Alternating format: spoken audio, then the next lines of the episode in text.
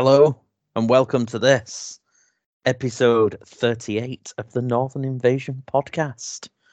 So, um, you're joined this fine evening by myself, Stu West. I remember my own name today, and also by Mr. Scott Smith. Hello. So we're we're back from our polar expedition. Um, we've had a little bit of a delay getting back on on here, but we did release a, a short and sweet uh, diaries from the front where we uh, we spoke to uh, lots of the the people we met up there and generally complained about the price of beer. Um, but it was a great trip, wasn't it, sir? It was excellent. It was really, really good. Not sure, I, I, nothing bad to say about it other than I didn't get as drunk as I probably could have done, but we tried. Yeah, yeah, but I think I think it helped. I think uh, we were yeah. we were in good good form. We took a full box of Dioralyte. Well, Boots' own. I, I must say it wasn't it wasn't the the branded version. Other of, other other suppliers are available. Um, and I think it's Chinese knockoff. yeah. So we we we left early. We went on Thursday and uh, worked our way up at separate times, and we got to to Tromsø, which is a it's a really nice place. It's the Paris of the North. We found at 69 degrees um, north, so we're well into the Arctic Circle. Um, there was like a it's a very old type of town with hills and and original street patterns and there's water and there's mountains and snow and wooden buildings with steep pitched roofs as you'd imagine and um, I don't know. It was a, uh, it was really interesting place, and yeah, uh, the people were were amongst the friendliest I think I've I've ever come across. So yeah, it was. I think the only the only gripe that we had was the the alcohol pricing in um in Norway, um, which is fair enough. That's uh that's that's the way it is, and people are used to it. So um, it's a bit more than what we're used to, but um, we, we, we, people told us before we went, so we were prepared, and uh, we we had a few pints and um, other things. They all, seem a, they, all, they, all, they all seem a healthy bunch, so maybe they've got something right. Yeah, it's like a nat- we said it, it was natural keto, wasn't it? We were trying our best to get some carbs in us, but um, it was difficult. There was a lot of meat there, um, and the, there's a lot of candlelit sort of rooms as well. So I, I have to I have to say that I was I was bad and and I was even drinking um, Bulmers. I think I was paying fourteen pounds fifty a bottle for Bulmers as well. So it's smart. so in honor of, in honor of that, I'm about to open a dark fruit cider. So here you go. You're gonna drink fourteen pounds worth of UK Bulmers now. That's it. I'm going to be smashed by minute thirty. Contra- contrast and compare. No, there were some interesting beers there. Um, some of it yeah. was uh, the locally. I'd like to. Have... Yeah, it was good. Yeah, I'd like to have tried more. We were in that that bar on the on the Friday when we sort of explored. So we got in late Thursday, and it was. I, I, I think I got in about like seven ish, seven p.m. ish. Walked into the hotel, and you were there. And we went and got a couple of beers, watched watched the football, and, I, and then then randomly two of the guys found us. We'll can talk about that in a second. But then the next day we went sort of exploring, and we were quite we were quite cultural for the first few hours. We wandered about town. Uh, there was a little street kind of market celebration thing going on, and we sort of participated, walked around, had some food, and a little bit of coffee here and there, and uh, and then and then we cracked and went to the pub. Um, but at about eleven thirty. Yeah, come on. Had it been the UK, we'd have been drunk by 3 p.m. and probably uh, crashing our beds by about 10 p.m. But uh, it being Norway, we we found the nice uh, this kind of uh, I think it's probably one of the touristy pubs there, isn't it? It's the, the was it the Ølhallen, the the yeah. oldest bar in Tromsø, which was really nice. One of these kind of really old places with probably 50 choices of beer, all nice kind of brewed stuff as well and you could just spend you could have spent hours in there and had loads of nice beer, but sixteen pounds a pint, it, uh, it kind of tempered our our lust. Yeah. kept kept us honest. Yeah, it was a lovely place. Oh, yeah. Don't get me wrong. Yeah. Um, but yeah, it was uh it was it definitely moderates the drinking that that pricing that price yeah. point. It'd be a nice um, place to take to take the missus, you know, for a nice a nice quiet weekend. Yeah, yeah, definitely. lots of candles. And, yeah, lots of candles, and the flights were really reasonable as well. Yeah, yeah, and, really good. And to be to be honest, they they make a mean hot dog up there, don't they? Yeah, it seems to be a very common thing in any shop that yeah. sells kind of food and newspapers and stuff. You can like W. H. Smith, you can get a hot dog. Yeah, with like wrapped, wrapped, wrapped bacon. bacon. Yeah, yeah, we'll have two with cheese in. Yeah, it was pretty yeah. phenomenal. So very different, but an excellent place. And then after we'd been to the Ølhallen and we'd uh, we'd I think we'd we'd gone in another place, the Hoeken Bar, because uh, because the bastard was shut. Yeah. Um, we then I think we we were we were met by Runa, who gave us a lift um, yes. into into to the to the motorcycle um, club where the event was taking place uh, through the mountain. Yeah, and I couldn't confused us confused us thoroughly. First time was, this happened, we were it's like a ten minute drive, um, and and Troms was right on the coast, and you can see a big bridge that sort of goes across to another bit of like mountains. yeah, it just it, it crosses across the water. Uh, it's not a huge bridge, but really kind of steep and and, and kind of crazy. But then the taxi took us through the through the mountain, but we were confused. We're like, did we just go under the water? Did we? It just threw, it just knocked us for six, kind of straight away. When you like, came out, you What's saw happening a, here. we saw another bridge, and the view was different, and we're yeah. like, oh, what is? And, but it looked the same, so we didn't quite know what was going on. So it was a great way to disorientate us in case they did want to chain us to a moose and rape us. Um, yeah. Thankfully, they didn't. Um, but the tunnel, the tunnel was phenomenal, and this may be may be dull for people, but it was like a rock-hewn tunnel with no ostentatious decoration in any way. It was just a functional tunnel, yeah, and it was... had roundabouts in the middle of the tunnel. yeah. There was there was no like uh, shaping of it or anything. It was like they just drilled through it and made a big enough hole to, to fit stuff through, and then built a road and some roundabouts, and uh, yeah, and it, it lasts for about like five minutes or something. it's, it's pretty substantial. Oh, it's a it's an interesting place. And then we got to the the room uh, to the the the the bar, um, the hmm. clubhouse, mm. and um, there was a subsidized bar which was was very good, and it, it seemed really affordable and cheap. And it was um, how much was it? Was it six? Sixty for a can. Yeah, 60 krona, so divide that by 11. It was just under six pound, really, five fifty a can, which yeah. really seems cheap when you're there, and it's not. But I mean, it's and it was it was nice, nice beer, and yeah. so it was good. So we were set up, um, and um, Big Chris had had brought. Go on, you can pronounce it. Aquavit. Aquavit, which is like their their poitín style. It's some kind of a um a spirit. It's basically vodka. Yeah. With a, with a bit of flavour. But it was a quality of, one, wasn't it, that you had? Yeah. Yeah. Uh, arse solvent or something it's called. But uh, uh, yeah, he, he, he decided to get us something Norwegian because he heard we were bringing stuff across. Well, you managed to successfully bring some whiskey across. I, I what happened to you? I, I was, uh, I was uh, hamstrung by Norwegian customs. Did you go like through arrivals or something and then have to go back through security? Is well, that why they took took it off so, you? So I bought so I bought a big bottle of liter bottle of Scottish gin, Caorunn, I think you pronounce it. The you, you see it quite common, but it's you get a big liter duty free bottle and it was like thirty two quid. I thought, oh, that'll do nicely. So I picked it up at Edinburgh Airport and they put it in a sealed bag. And I hadn't flown for quite a long time, especially sort of duty free type flights, you know, non EU. Uh, I was like, oh, fair enough. You seal bags now, then that's fine.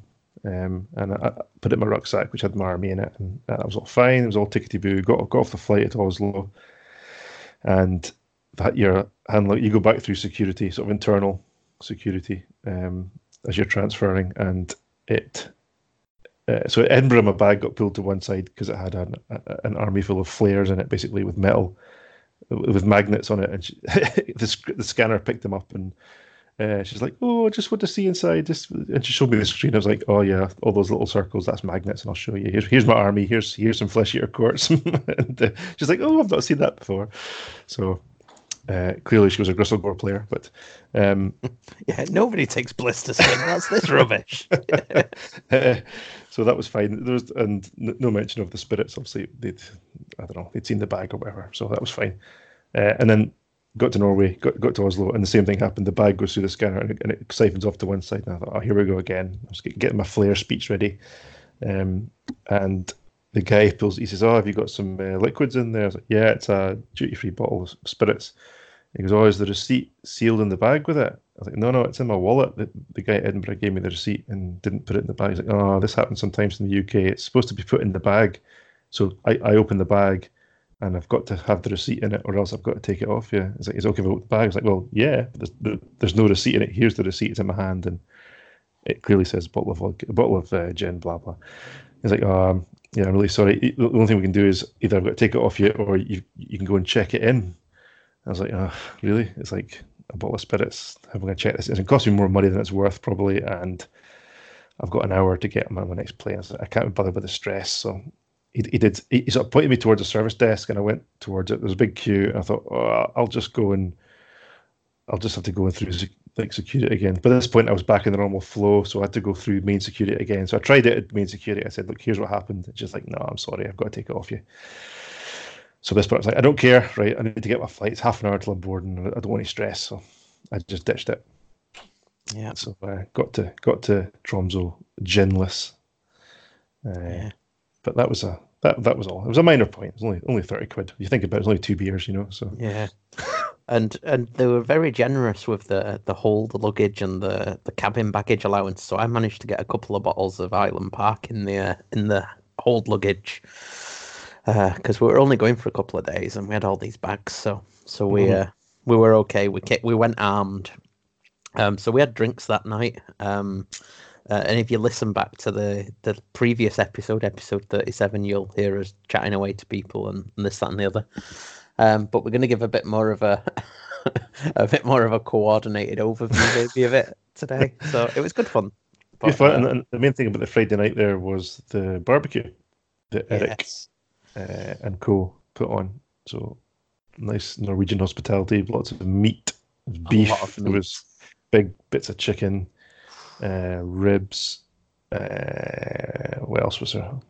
Lots of salad, and potatoes and stuff. It was just like it was just perfect. It was just hearty fare, lots of meat, and nice. And just sitting down, started to chat to the guys. They were, they were a friendly bunch. Already, most of them were there. I think on the on the Friday night because a lot of them, you know, there's only I think maybe six or seven sort of Frost Lords local club, uh, and this was a 24 man event well, no, 26 was 24 turned up. I can't remember. I think it was 24 in the end. I think it sold 32. Yeah. But, um, but they had dropouts, and so then there was there was a last minute one because um, uh, what's it's oh, um, it it it hurt his hand, hadn't he? Um, so he couldn't he couldn't play. So it, it dropped to the. Um, oh yeah. Um, it dropped to 24. Chris was Chris was that name? Chris. Yeah. So Sorry. it was. Uh, we'll get his name wrong. We'll get names wrong. We do apologize again. Yeah, I've left my book. I've left my book in my car. Um, so apologies. I did have uh, everything written down and and because uh, I always do that. And we were just talking about this before we came on about the the value of a notebook. Um, I know that Ben Curry had banged on about it a couple of years ago, and I thought mm, I've never had a notebook book. I don't see the point. But then I got one, and it was one of the best things I could have done to improve my play and to just allow me to remember things. So all I do is um, I used to put a lot more effort into it and write down the list of my opponent and stuff. But all I tend to do now is uh, uh, just put what mission it is, um, my opponent's name, and this, that, and the other. And then I have each of the five turns, and then below it I have uh, me and my opponent's name. And then basically, if whoever goes first, well, whoever wins the roll I put an asterisk in under their next to their name in the box, like beneath the turn number, and then I put a tick for whoever takes it. So that shows me who won the roll and whether they gave priority or kept it. And then out below that, I have a running total of the um, the points uh, based on the scenario. And then you'd be amazed at how just glancing at that just brings the game back to you. Um, and then what I tend to do is if I play something where something really get catches me out or I make a ridiculous mistake, I make a note at the bottom and, and I put my notes in. Um, and every now and again, the night before an event or something, uh, I just kind of read through a previous event using a similar list. And yeah, it's uh, it, or if I know I'm playing against a certain army, I can go back and read it. Yeah, it's really useful, and I think that it helped me get a bit better. So there you go. Anyway, my notebook's not here, so oh well, you've just got me drinking cider. it's all muscle memory. It'll come back. Yeah. yeah. So we had the barbecue, and there was a lot of them there. So that was, that was my point. There was there's you know not that many frost lords, but for a 24 man event, there was probably almost 20, maybe near 20 there that night before. Um, yeah. Having flo- having flown in from all around Norway, Oslo, Stavanger, etc., etc., uh, and driven in across as well. Some guys were driving sort of I don't know four, five, six hours to get there as well. So Norway's a very long country. My goodness. My God, it's long. I made the ridiculous statement uh, a couple of episodes ago that I'm closer to Tromso than I am to Glasgow. Oh, how wrong I am! I actually looked, and I think I'm closer to uh, I'm closer to Algeria than I am to Tromso or something. Um, so there you go. Um, it's it's a long, long country. It took a lot of flights and hours, but it's it's definitely worth it. So there we go. We uh, we finished there, didn't we? And then we uh, we jumped a taxi back. We were quite civilized. We were home. Yeah. I don't I don't know. Uh, it was real. It was really reasonable. I think uh, before midnight, maybe. Mm, yeah, not long after. Maybe. And then I started to. We started to. Um, yes. Absorb, absorb a bit of Aidan Gillen, didn't we? Littlefinger or Baelish, if you will. Um, reading out Sun Tzu's Art of War. This is this is my um, way of getting to sleep, uh, just in general in life. I put it on. Secret weapon. I've been oh, I'll tell you. It. My life has been changed. And then subconsciously, you absorb the the knowledge. um, one. one laying plans. no, it's phenomenal. So I don't think Scott ever heard beyond. Did, what did you hear too? no, you've you've no you've no idea how many numbers there are, have you? No, I did wake up one of the nights and I heard four. Big fuck, what I missed. This is crucial information. No, no, it's all going in. It's all going in. So we uh anyway we got up early enough. We uh we jumped in a taxi again the next day with uh with Chris and and Bjorn Helge. Um, and we went over to see see we've got the names right as well now. We got, we got the name right this time. Yeah, Bjorn Helge.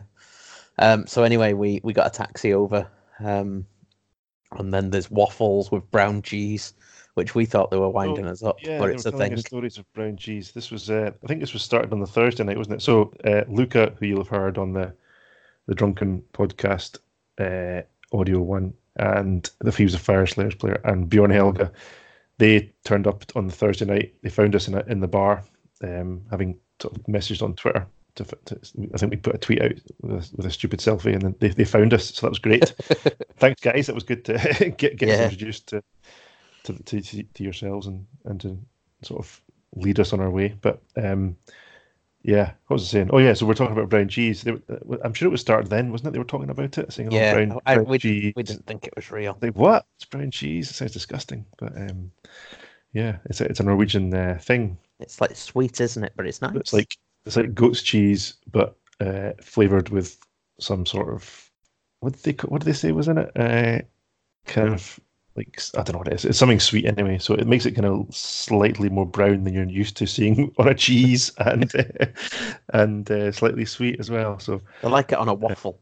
yeah, I wanted to put a, a, hot dog on my waffle as well, but people frowned upon this and said that this wasn't wasn't normal. Goodness. So yeah, so one day, one day we'll try it. Um, but yeah, so then it was uh, the day one. We had pre-drawn missions we had no realms, um, although you could use artifacts.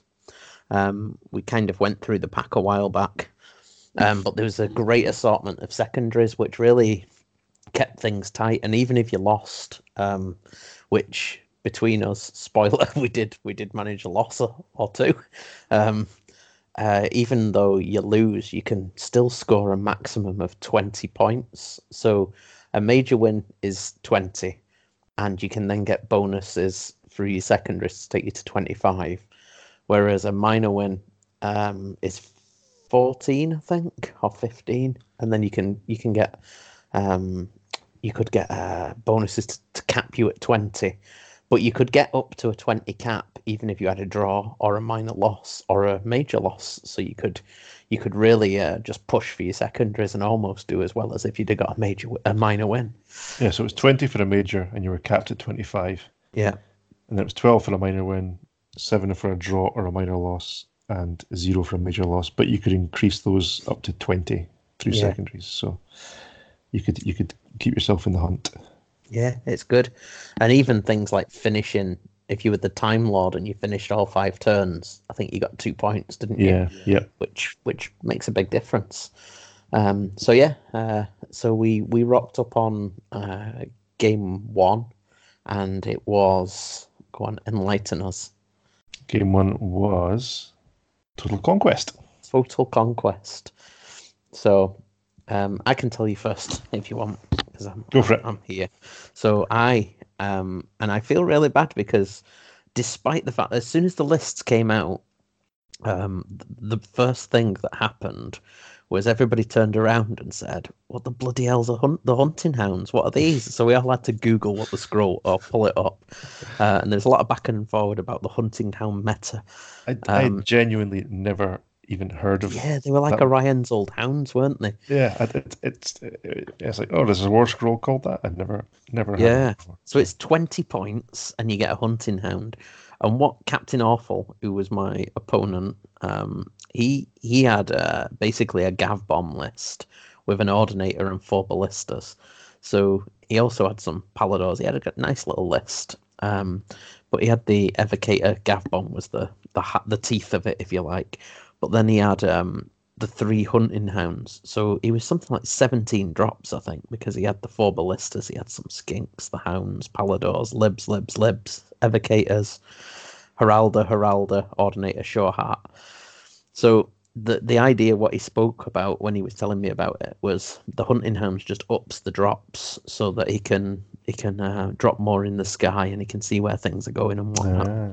So um, yeah, he had a he had a plan, um, and we we we faced off, and and I was the I think um, it's fair to say that I am the first person to have ever um, lost in a competitive tournament environment against hunting hounds. So I didn't even manage to kill one. Um, yeah, it was uh, it was good. It it was a bit swingy, and I think the good thing about AOS is that there's there's opportunities for anybody to win, and sometimes a priority roll really does it. So, um, but yeah, um, I was I was defeated. Um, I ridiculously don't have my um, my book, so I can't tell you the, the story of the the the game. But um, but Martin who was Captain Awful there. So so thank you, Scott, for the uh, for the reminder. Uh, and and and and, uh, and, and thank you, Big Chris, for messaging me back so quickly. I've just I've just messaged him there live. Well done. So no, um, he was a great guy, um, and I went, I I got beaten. So yeah, I was uh I was uh, introduced to the Scandinavian meta. Um, I'd, I'd, I'd, like to give a, a, much more rounded and informative and insightful um, overview, but uh, yeah, it was it was a, an interesting list, and I think that it was interesting having the hounds, and the hounds did well. He told me um, on my game he managed to run one off the board because they're quite fast as well, and they're good for blocking for um, things like my. Uh, uh, my ambushing for Legion of Night um, he uh, he managed to screen off with the hounds. And what I really did wrong was I I remember this now thinking about him screening. I put all my grave sites on one side, and my idea was I was gonna I was gonna take my two, and then I was gonna sweep forward on the right. I was gonna take his on the top right, and then I was gonna come along the longboard edge and take his other one. But he'd screened his left one, so I couldn't get any ambushes anywhere near it. So everything came on the right, and then my army was just too slow um, to get across. So I managed to hold my home one. Um, I didn't. I, I, started challenging for my left one, but I never put anything over to it, and so I, I, I convincingly took one of his, but I, I just didn't have the speed.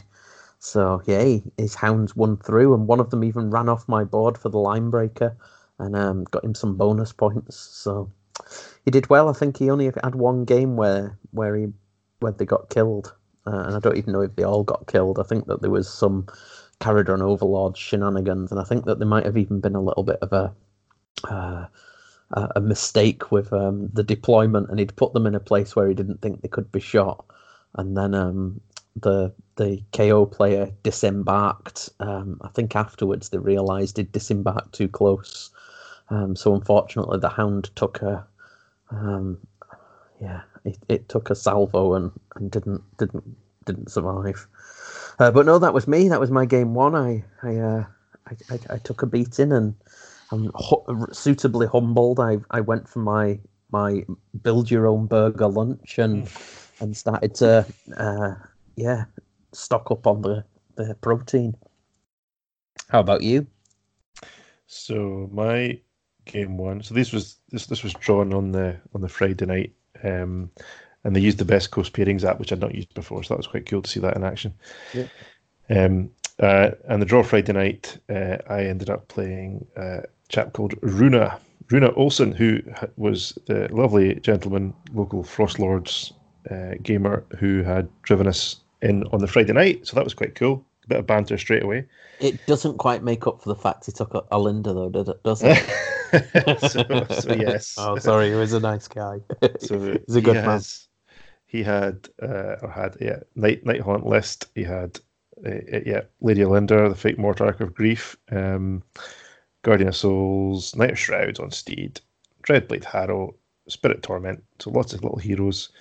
Uh, he had a couple units of ten Chainrasps, a couple units of five hex wraiths, a ten and two fives of Bladegheists and two chain ghasts and the black coach uh, and the formation with the coach and the hex wraiths in it, Death Riders. So he had way more drops than me um, and lots of little units. And I'd actually played Nighthaunt once before in a very different list, lots of bigger units rather than lots of smaller units. So I wasn't uh, wasn't super sure what would happen here. um, uh, and he deployed a couple things in this well, whatever they do, whatever the ghosts call it, in the sky, in, in the realms. No, no, no. It's, it's in the underworld, isn't it? Behind, behind, behind, a closed door somewhere. I don't know. Yeah. Spooky, spooky ghost shit. But uh, so he had Olynder and I think two fives, Bladegheists, and the, and the two Chain Ghasts, I think, tucked up his sleeve. So everything else was on the board.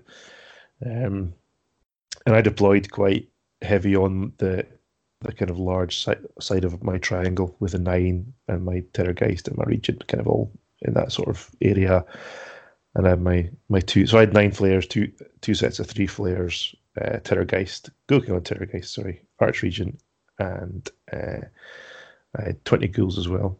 Um, so I I put the kind of two sets of three flares in, at the narrow end of the wedge to kind of keep an eye on that side, and and the big punchy bit was my do was just to push forward and, and just see what happens. And I was fairly confident I could deal with, with, with little units of ghosts pretty quickly, but um, Runa, uh, so I, I got first turn. I'm only like four drops, max of seven. So he was like double figures. So I got to set my stuff up, and he he drip fed himself down.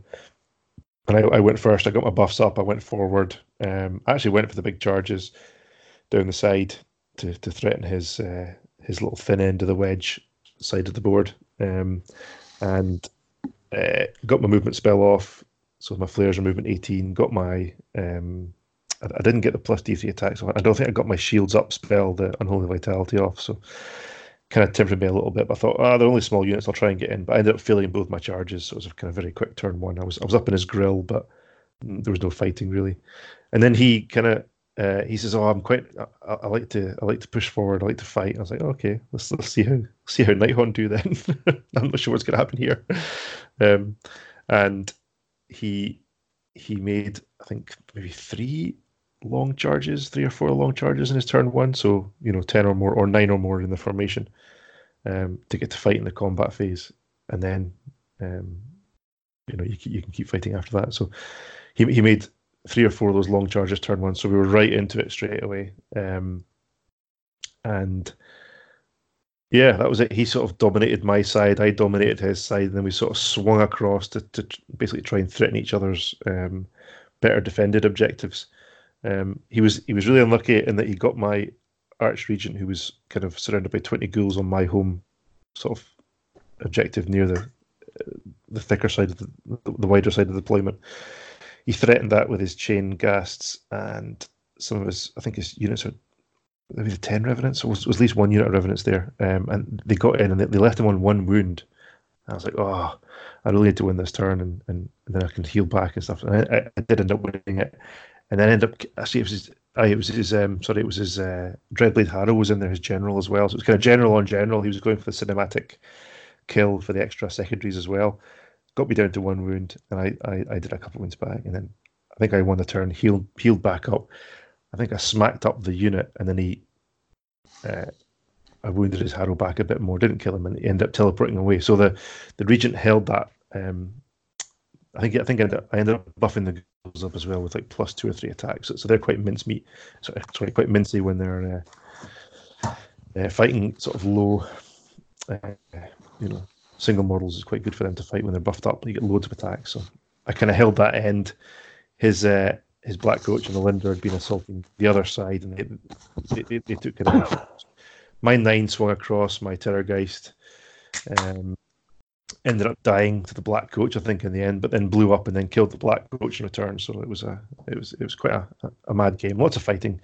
Um, we were both sort of doing our movement shenanigans, t- teleporting around and capturing objectives for more points. And um, he just did it a bit better than me in the end. He, he had a bit more his sleeve. Um, and I kind of ran out, ran out of command points to do mine. I was maybe too focused on fighting rather than teleporting. So, um, he ended up getting the major in that one. So it was a really good game. It was pre- it was pretty close. Um, and yeah, interesting little list actually. He, he, he's obviously played it a lot. He's he said he hadn't played that much that recently, but he's obviously played that list before and probably quite a few times. So he he knew what he was doing with it, and um, yeah, it was a good fun game. Good, great start to it. Um, and yeah, that, that was game one. So I was off. I started with a loss too. so this is great start for us. Yeah. Oh, it was good. And the thing was, you get there and you see it, and this looking at these opponents and, and all the other people we played, it's it was a that size where y- you kind of got to talk to everybody that was there. Yeah, yeah. And and you got to know everybody, and um, it was, you know, there was a bar, there was food, it was, good food. It was great. It was perfect size. It was really was perfect sized. Um, yeah. Just the right number of people and I think we said this, but it was beautifully set up as well. There was there was mats on every table. Um, there was good scenery and lots of it. Kind of almost like a little bit of themed tables sometimes as well. So my game one was on a big kind of uh, what's the Khorne scenery, the big sort of tower. Oh yeah, the big. Yeah, it was the it was that big big spiky dread fortress or whatever dread what Dreadhold, Dreadhold is it or something? Dreadhold, yeah. yeah. all that kind of scenery. So there's a, there's like a big wall in it. So there was, a lot of scenery on the table. Actually, it looked amazing. Um, yeah. Uh, it would some armies would have struggled with it. There was quite a lot of terrain on that on that board. I think you played on it later, but yeah, I didn't care. I, I just fly over it, so it was fine. But and so did he. Yeah, so we just we cared not through it. Yeah, yeah. no, it was good. um, but no, it was it was a really good one. And I mean, one thing you've got to say is that I mean, this is the northernmost Age of Sigmar tournament in the world. It's like right up in the Arctic Circle. So if you've not played Warhammer there, you've not really played Warhammer, have you? I mean, have it's Warhammer. Have you even played Warhammer, bro? I know, I know. I mean, I think for Age of Sigmar, if you're going to do it and you're going to like it, and yeah. you're going to go to tournaments and travel to a few, if you don't go to this one, you've failed. So I think that more people should should give it a look in next year. Not too many, but not too many. More, but more for sure. So there we go. So we we uh, stocked up on the protein. Um, we build did. your own burgers with with cheese and uh, I think that there was a little bag of green leaves or a little token nod at the uh, at the yeah the fact that there are other food stuffs out there. There are other food groups apart from protein. Yeah, we, um, we breathed in some fresh Norwegian air yeah. into our lungs. Yeah, the snow was coming down the mountain. The hail was coming from the sky. It was good. Uh, actually, it was quite a nice day because we ate outside, didn't we? Out on there's like a veranda overlooking the river and stuff, and the mountains are in front of you, so it's picturesque. yeah, it was almost like a big beer garden at the back. It was perfect. Big barbecue, yeah. big table, big all under a big hood, so you were you were sheltered, but you could you could still sort of see the the crazy, you know, the uh, the mountains in the distance and stuff. It was really nice. Yeah, and so the draw was done. um, and I was drawn up against uh, the TO Eric, uh, and he had, if I remember right, he had the. In fact, I can just press a press a button. But while I do, who who were you drawn against? So I ended up playing another Frost Lord, uh, chap called Ula, spelt Ole, which makes me think: yeah. do, do, we all say Ole Gun? Do we all like say o- mm-hmm. Ole Gunnar Solskjaer the wrong way? Because they said Ula. Anyway, uh, Ula Falk, I think his last name is. Anyway, a lovely chap, and it was another Nighthaunt army for me. Oh yeah, because you like the Nighthaunt. So there we so go. what was the what was the mission? So this was shifting objectives. Shifting objectives. This is right, and they're all the new ones. They're all the yeah. 2019.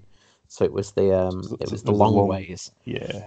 So I, uh, that really helped me because um, uh, Eric or uh, well, uh, we called him Lanes, but that was clearly not what everybody else yeah. who was Norwegian called him. Did they call him Lannis? Lannis, yeah. Um, which, yeah, I thought Lanes was his surname, but I don't know. It's obviously uh, more refined. So anyway, he had uh, a Doombull of Khorne as his general. Um, he had a blood Bloodsecrator. He had uh, two Slaughter Priests, uh, one with Killing Frenzy and one with Bronze Flesh. 20 Bestigors, two sixes of Bullgors, and then three tens of Reavers. And he had a, the a Ghorgon. Now, the Ghorgon was. Uh, uh, he was a hero throughout the weekend. He was trying to eat as much as he could.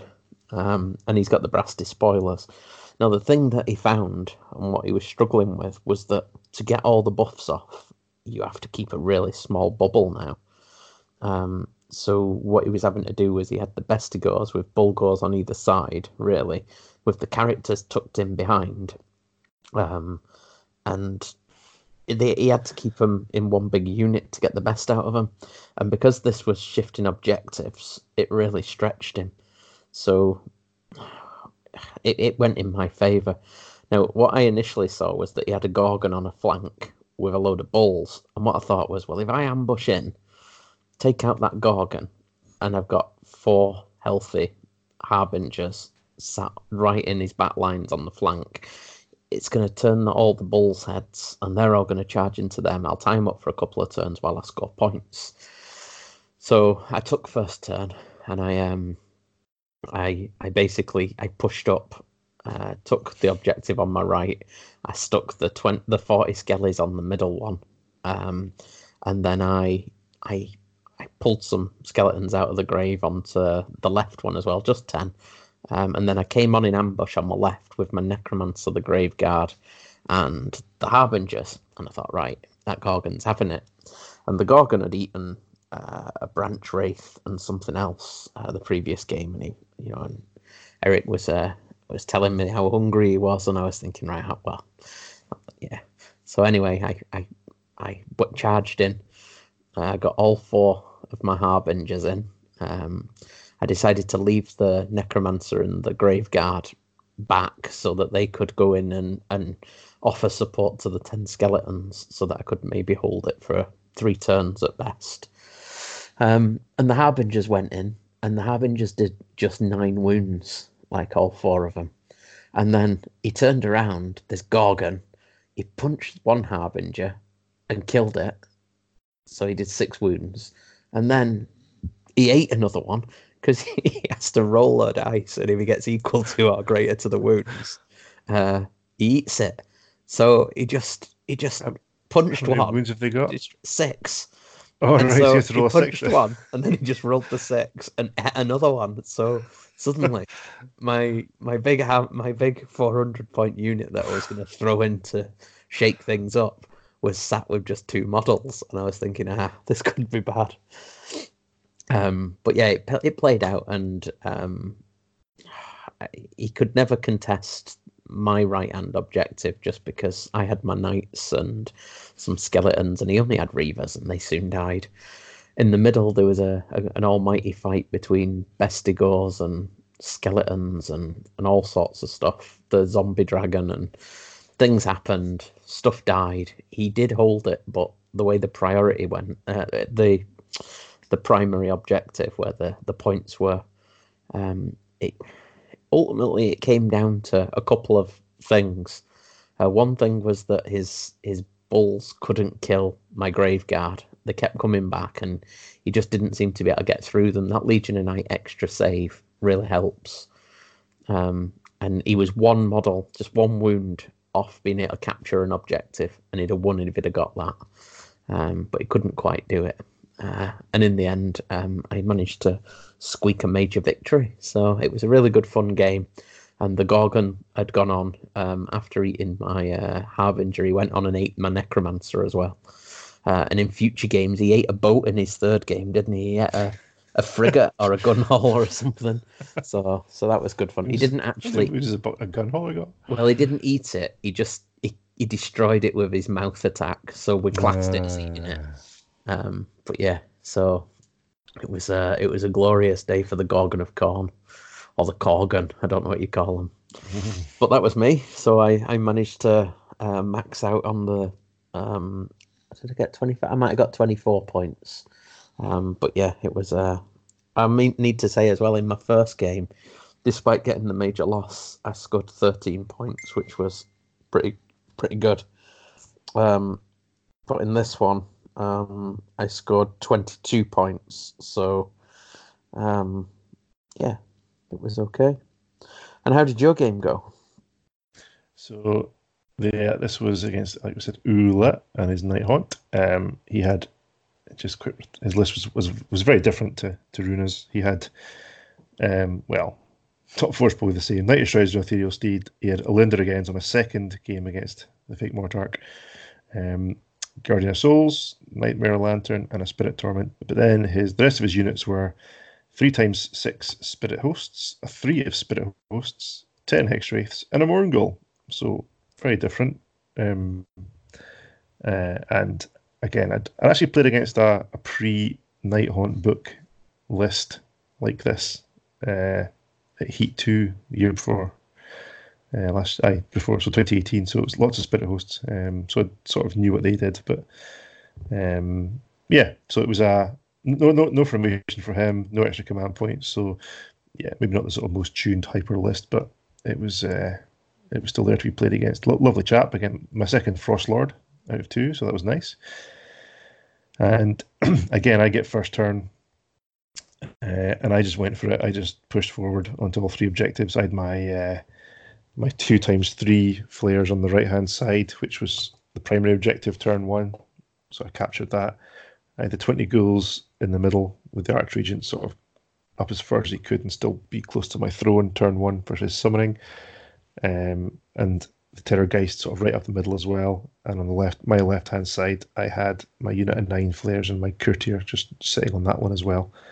Um, I brought in my free summoning and my command point summoning as well early and just put them on the left flank. So three more flayers and a Varg just to just to threaten him. And I pushed the Terrorgheist right into the middle of him, um, just to just to put him in there. He had, I think, he had his spell up. Um, he's he's minus one to hit from his um, Gryph-feather Charm, so I thought just launch him in there. I think I give him plus attacks as well. So I, I must have gotten buffed up pretty well to launch him in. I've, I've not made notes on this, unfortunately, because I'm, I'm, a poor war gamer. Um, but basically, launched him in there. I scored five points turn one and just started munching through his stuff with the Terrorgheist. He uh, he sort of um, now was it bait? Probably I hadn't sort of maybe uh, thought of it myself as complete bait, but I was scoring everything else, and he's a big he's a big dirty hammer. So launching him into the middle of his army probably was a little bit of bait, um, and he, and he, he certainly went for it. and I think partway through turn two or three, he said, "Ah, did you use this Terrorgheist as bait? Because it, it, certainly worked." he was he was focusing all his uh, all his work on that, whilst kind of putting his he had more of his units on his on my left side, on his right, uh, to threaten the kind of nine flayers. So I was like, well, happy, I'm happy with that. They can they can certainly hold their own there. But it was quite a grindy fight in the end. You know, his spirit hosts come back quite a lot from his healing um, abilities from his characters. My flayers also come back quite easily. Meanwhile, I'm sitting on all three objectives for maybe the first three turns. I can't remember. It was I mean, it was game over by then because he had no points. Um, he might have scored one of them in turn three, but the primary objective sat on the right my right hand side for two turns, and he kind of bugged out and focused on the other side. So it was it was kind of a non game in that sense. It was it was basically game over from almost turn one. To be honest, it was uh, kind of one of those games where maybe you feel a little bit bad doing. I feel a bit bad doing that. um, you know, nothing went right for him, uh, but nothing could really go right for him. If you know what I mean, it was it was kind of it was kind of really hard to lose from from my side of things. Um, the way I'd pushed myself forward because um, I'm so quick, I can just get onto everything turn one. And the terror Terrorgheist died, but he'd done his job by then. And then the rest of them, I just and then just pushed forward with even more, uh, and, just locked him out basically. So um, so yeah, I, I, got the major win on that one. I got max points um, through various secondaries. He ended up, I think, with maybe just like two or three points off me. So um, actually, I think he got something off the board. That's what he was. He he, he concentrated, and I, uh, I, I ignored it basically. Um, he got one of his units off the board, so he got a couple of points for that. And, um, but a good game, lovely chap. Um, and that was my yeah, that was my two games, two two Nighthaunt games. I was ready to play something else for game three. If you were lucky. so what was game three? What was the mission? So game three was Scorched Earth. Scorched Earth, and at this point the um the whiskey was flowing. Uh, yes, there was a few beers had, um, starting to loosen up, and uh, yeah, we were, we were warming up. We were we were we were submarining nicely. Yeah, it looked good. So I was against um, Lars Jorgen Dahl. Uh, and Lars had a, he was a really nice lad as well. He had um, what ended up getting the best army. Um, it was the Deepkin oh, yes. army, and it was a really nice looking army. Um, it was a Dhom-hain uh, enclave. He had Volturnos as the general. He had uh, the Eidolon, uh, the aspect of the storm, which was really nice, sort of converted up Genestealer looking thing. It was quite nice. Um, sort of like with a big long spear, like on some Azyrite ruin type thing. It looked really nice. Um, he had a Soul Scryer and a Tidecaster. Uh, he had two threes of the Ishlaen Guard, a six and a three of the Morrsarr Guard, uh, ten thralls, ten thralls, and he had the Palisade. Um, and it was the let's go burn things. So I I had to fear because he could bring things on in ambush. Um, so I, I what I did what I'd never done before really was I I spread my unit of forty between the rear two objectives, um, making it so that nothing could come on in an in the back third of the board, pretty much, or the back quarter of the board. And then I put two tens of skeletons on the other two, as far back as I could. And then I put my knights, my white king, and my um, uh, zombie dragon in the middle. And then in ambush, I think I put the graveguard, the necromancer, and the uh, harbingers, which I tend to do quite a lot. Um, and then yeah, we we played. Um, it looked horrendous for me for a while. He he came in, he smashed stuff, but he just couldn't kill the skeletons. They were so resilient. Um, once he wasn't charging and he didn't have rend, um, my my skeletons were, were just and my gravesite placement was such that they were coming back. So it just seemed to be getting my skeleton units down to three, and then they'd all just come back. So um, I just kept reclaiming. Uh, yeah, I just kept doing, and then my uh, my vampire lord. Yeah, I think he came into my vampire lord with all his eels. He brought them all on to kill him. Um, he didn't manage to kill him. I did some ridiculous rolling. He survived and just ate all the eels. And um, then the White King and the Knights basically went around uh, taking and burning objectives.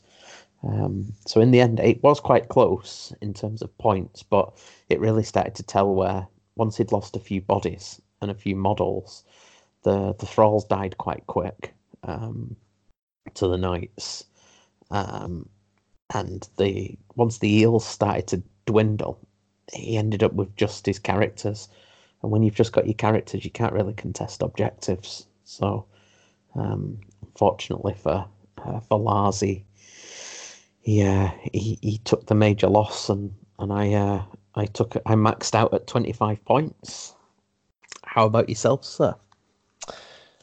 So my uh, game three, uh, this was against uh, Petter, Petter Garvel, I think his name was. Um, basically, so it was a Khorne army. Uh, this was kind of Eric's the army Mark II. Um, so an extension of his massive Khorne army, basically. So a, a subset, I should say. Yeah, um, it helped me because that was his summoning pool. was it? yeah. so he didn't have any summoning. right, okay.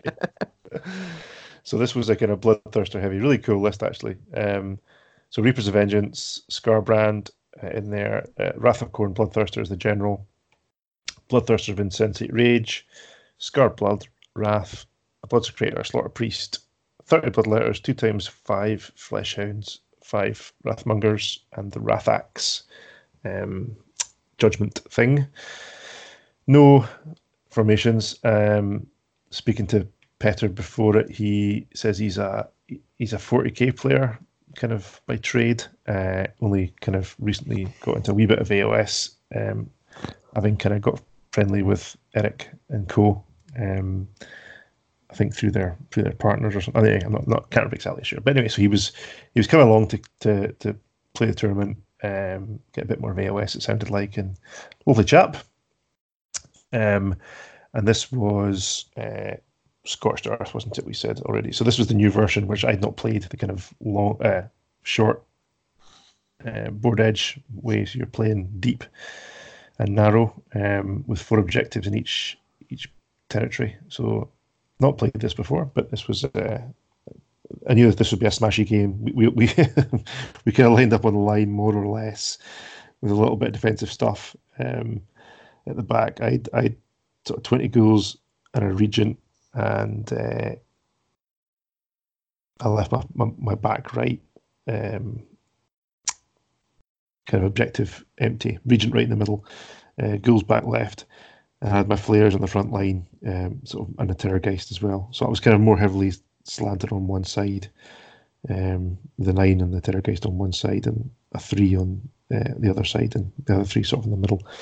Um, he again went heavy on that side. He had Skarbrand and his uh, I think it was the Wrath of Thirster on, on that same side, kind of bloodletters in the middle. His other Thirster kind of on the right hand side, um, and the uh, the Wrathmonger sort of in the middle. His Flesh Hounds were sort of in the marking his back uh, objectives there. So um, I got first turn again, so no formation. I, I again outdropped my opponent. So again, took first turn, buffed myself up, and, and just launched myself in. I thought I, I need to take care of Skarbrand here because I've not really played against him for a long, long time. And I know he's got better. I know he can do dirty things if he starts rolling those sixes or whatever. So, um, so I thought, right, I need, I need to kill him. It might cost me a Terrorgheist. It might cost me some flayers, but so be it. Um, I've got to take him out. Uh, so got into him um, and killed him turn one. That was fine. Uh, I think I did a few wounds to the sort of blood letters that were next to him, and uh, I don't think I engaged the bloodthirster that was next to him either. I think I kept out of his way first of all. Um, so a decent start for me. Got, got one of them, scored some points. Um, he sort of then had the counter attack. Pretty sure he killed the. Um, actually, I think I might have killed left Terrorgheist back and launched him with the nine flayers. So he, he started laying into my nine flayers. Um, I had my Terrorgheist kind of as a second wave. He ended up taking out the Bloodthirster on that side. So I, I took care of that, that that side of things pretty quickly. My nine flayers died. You know, the, the buffed up Bloodletters and Wrathmongers kind of took care of them, which was fine. That was a, that was the whole point of it. And I don't think I got many of them back healing.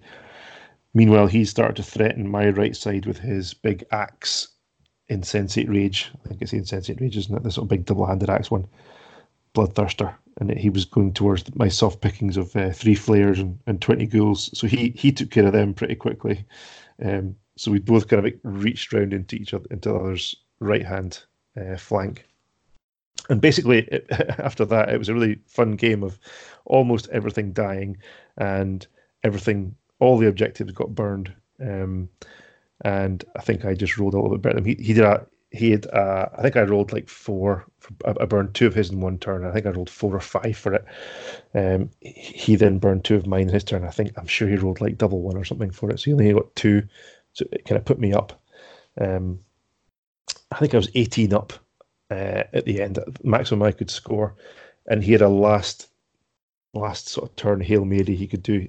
He he did a bit of a kind of slash thing on me, and then he summoned another bloodthirster in because lots of units died um, from his other bloodthirster. So he had two, so they had two bloodthirsters deep in my uh, my rear territory. So that that was all my stuff done for getting burned. But I was deep into his territory, killing flesh hounds and burning his stuff. So uh, his his last hail mary, he had he had to get the double turn uh, into turn five, and he had to then get to my objective, the last one, and he had to roll a three to burn it. Uh, so he, first of all, he he did get a double turn.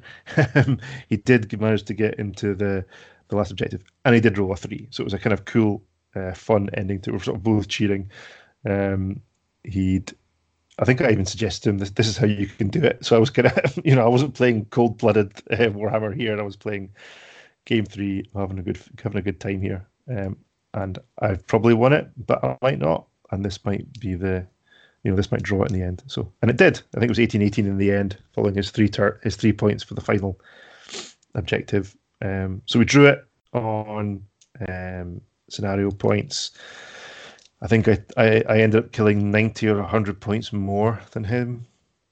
So I got the minor victory, um, topped up with some secondaries. I can't remember what I got out of it total, but it was a it was a cracking game. Almost everything died, which is which is what I like. Um, in a game of Warhammer. it's always they're always the good fun games. Uh, almost snuck the major, but he uh, he turned it around at the very end to, to just be a minor. So, but that was two wins out of three day one. So I was I was happy. There was there was beers flowing at this point. Yes, and that was all good. Yeah, and we we um we stayed there for the evening. They did do the draw, so we found out that game four, which was um uh, which was going to take place the next morning. Uh, I was going to be up against the Ironjawz, a guy called Niall, or Niall as I called him, uh, butchering his name, uh, but Niall. Um, and you you took one of the ones I really had been hoping to dodge. Well, well, I was kind of hoping to play as actually before the tournament and end up speaking to him at the event because obviously you you you, you kind of uh, navigate towards your fellow faction players, and this was the Gristlegore player Sebastian. Um, yeah, who'd been doing pretty. He obviously knew his army. He, from chatting to him. He knew his, he, he knew what he was doing, and uh, he must have ended up on two wins as well. Um, day one, so he was like, "Oh, I hope I play you. I hope I play you." And I think the Fyreslayers had beaten him, hadn't they? Oh, that's right. I think that's what it was, so that he was playing catch up. But that's he was right. a strong army. It was like four Terrorgheist, was it? Yeah, yeah, yeah. I'll come on to it. Come on to it in a second. But um, so he was. He's like, "Oh, I'll play you. I'll play you." And then about half an hour later, the draw came in. He's like, "Yes!" So I was like, "Oh well, that's cool." Better Gristlegore first thing on a, on a Sunday morning. What's worse? What could be worse than that? Yeah. So we uh we we stayed, we drank, we ran out of whiskey, we drank Irish whiskey, I think. And... Well, but, but but before that, there was the, the evening's entertainment. Oh yeah, there was the quiz, and there was pizzas, by, yeah. phenomenal yeah. pizzas. Yeah, mm. there was strange pizzas, toppings I'd never considered before, and sauces that you wouldn't think, but it all worked, and it was does good. work. So yeah. when in Rome, or when in Tromsø, when in Paris, uh, yeah. Um, and so we had a there was a there was a quiz for we all got into kind of like four or five teams. Um, and, and, and it was Alex, wasn't it? Um, Alexander, yeah, Nygard, Nygard, Nygard. Ne- I think it's Nygard. Nygard. There we go. Nygard, I think it was, because we were butchering it as Nygard, which was wrong on both both syllables. So mm. um, yes, so the the Fjordhammer um, podcast host and reigning um, reigning king of the North champion, reigning king of the North with Nagash. Nagash player. He had Nagash with him. Um, another one I wanted to dodge. So I'd gone. I didn't realize what what the prizes were, and I thought, oh, I'd be happy with a best death. And then I saw the lists, and I thought, oh Christ, I'm not going to get a best death with uh with the Nagash list and the um the the Gristlegore. But, um, yeah, so so Alex did the quiz, didn't he? Which was good, and it was in English. It was very good. It was like very much. Yeah, and it was like twenty questions or something. It was quite extensive. Yeah. He'd, he'd done his prep on it. There was there was lower questions. There was kind of general knowledge war scroll what's this refer to questions. There was kind of like maths questions in there or something. Yeah, it's it like was it's like God. It was stats, wasn't it? It was what percentage chance have you got to? And we missed Yeah. J- JP, our uh, stats Oh machine. God, yeah, you lapped You it up. There was done. lower questions. There was there was lots of It's things. good. I think Um, we came second as well, didn't we? we did. We did. Runners up. So that was good. Um, no, it was a good night. And then there was a, a Warhammer Underworlds tournament going on. It was probably underplayed. I Yeah, there was only maybe like six or yeah, six or eight people playing. I think everyone was kind of chilling out by that point. Um, yeah. And we ended up getting loads of swag. yeah. So that was good. There was we were winners. Everyone's a winner. So we've Yeah. got some some It's Underworld swag. swag.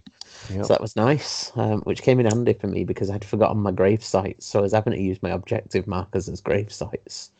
But Uh, then we got some little, I don't know, tokens from yeah, Warhammer it's Underworlds, and I used those as grave sites instead. it's the kind of faction specific uh, activation tokens. Yeah, so that was good. Um, and it was quite. It wasn't ridiculously late. It wasn't like a tournament in Scotland where Yeah. You're out until four thirty in the morning. God. Um, Maybe maybe you were. yeah, and feeling like death the next day. Um, we we uh we went to we retired at a reasonable hour again. We were probably in in bed before one. Yeah. Um, so yeah, it was it was Not good. sober, but not not utterly wasted. No, I mean we've been at it nicely all day. nicely drunk. I think we started at. No, I didn't start too early actually. I think I probably started about eleven, but there were some boys there uh, with the waffles. They were having beers, weren't they? At, at like nine a.m. So yeah, I think Eric got started early doors, didn't he? He was uh, yeah, so did he was going to enjoy his weekend. Yes. So there, so um, So going into day two, there what was, day uh, two? well, there was. So let's think. There was probably up at the top end, up at the business Yeah. end. There was the Fyreslayers, Luca. There was Big Chris and his daughters. Yeah, There was the Spider player, the Gits player, yeah, um, Steen. Uh, there was. Well, you were up there. You were you were on two wins. Oh, only two. Uh, yeah, I think that Nagash was up there. who was on three wins? I can't even think. Anyway, there's a few few sort of uh, few There players you think you could be up there. Oh, that's right. Oy, was it Oyvind? There was uh, Yeah, because he guys. played Fyreslayers in Game Four, That's and right. it came down next, to turn five priority. He was next to us in the in the Yeah. wee shed outside. So yeah, so there was some good lists up there. There were some guys with uh, who obviously played their own lists a lot. So it was nice to see that it wasn't just the kind of And it's worth pointing out that itself. the, the way that it works there is that if you're in the top four in one of the regional tournaments, um, you qualify for the Norwegian Masters. So there were quite a few people there who were hoping to get in the top four, so that they Yeah, they were- invite, weren't they? they were there for a reason. They, they don't have an official rankings sort of thing in Norway yet, so they run it. Uh, yeah, like you say, top four from each event, and if you obviously top four unique, so you, you qualify once, and then it, it rolls down. If you qualify twice, it rolls down to the person in you know below you in one of those events. So it's uh, Yeah. So, so their masters is oh, I, I can't remember they told me when when it was is it February or something or anyway can't remember. Yeah. So game four, this was four. Blood and Glory. It was so there was the chance of the the quick game so Mm. that you could have a power nap before um before lunch and, and game five.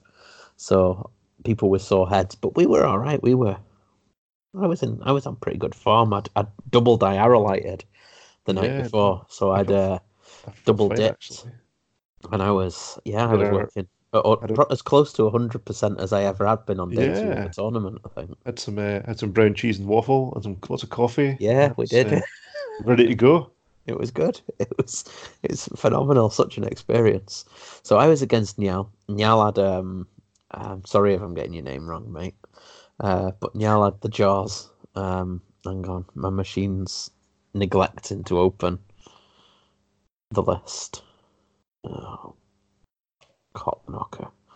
Anyway, it was a Jaws list. Um, it had uh, some grunters, as you'd expect. He had the uh, he had the the one with the you could free move, and he had he had the uh, um, he had the the Maw Crusher General, which was on the three up save with the ethereal amulet, so it was like a mirror with my um with my zombie dragon.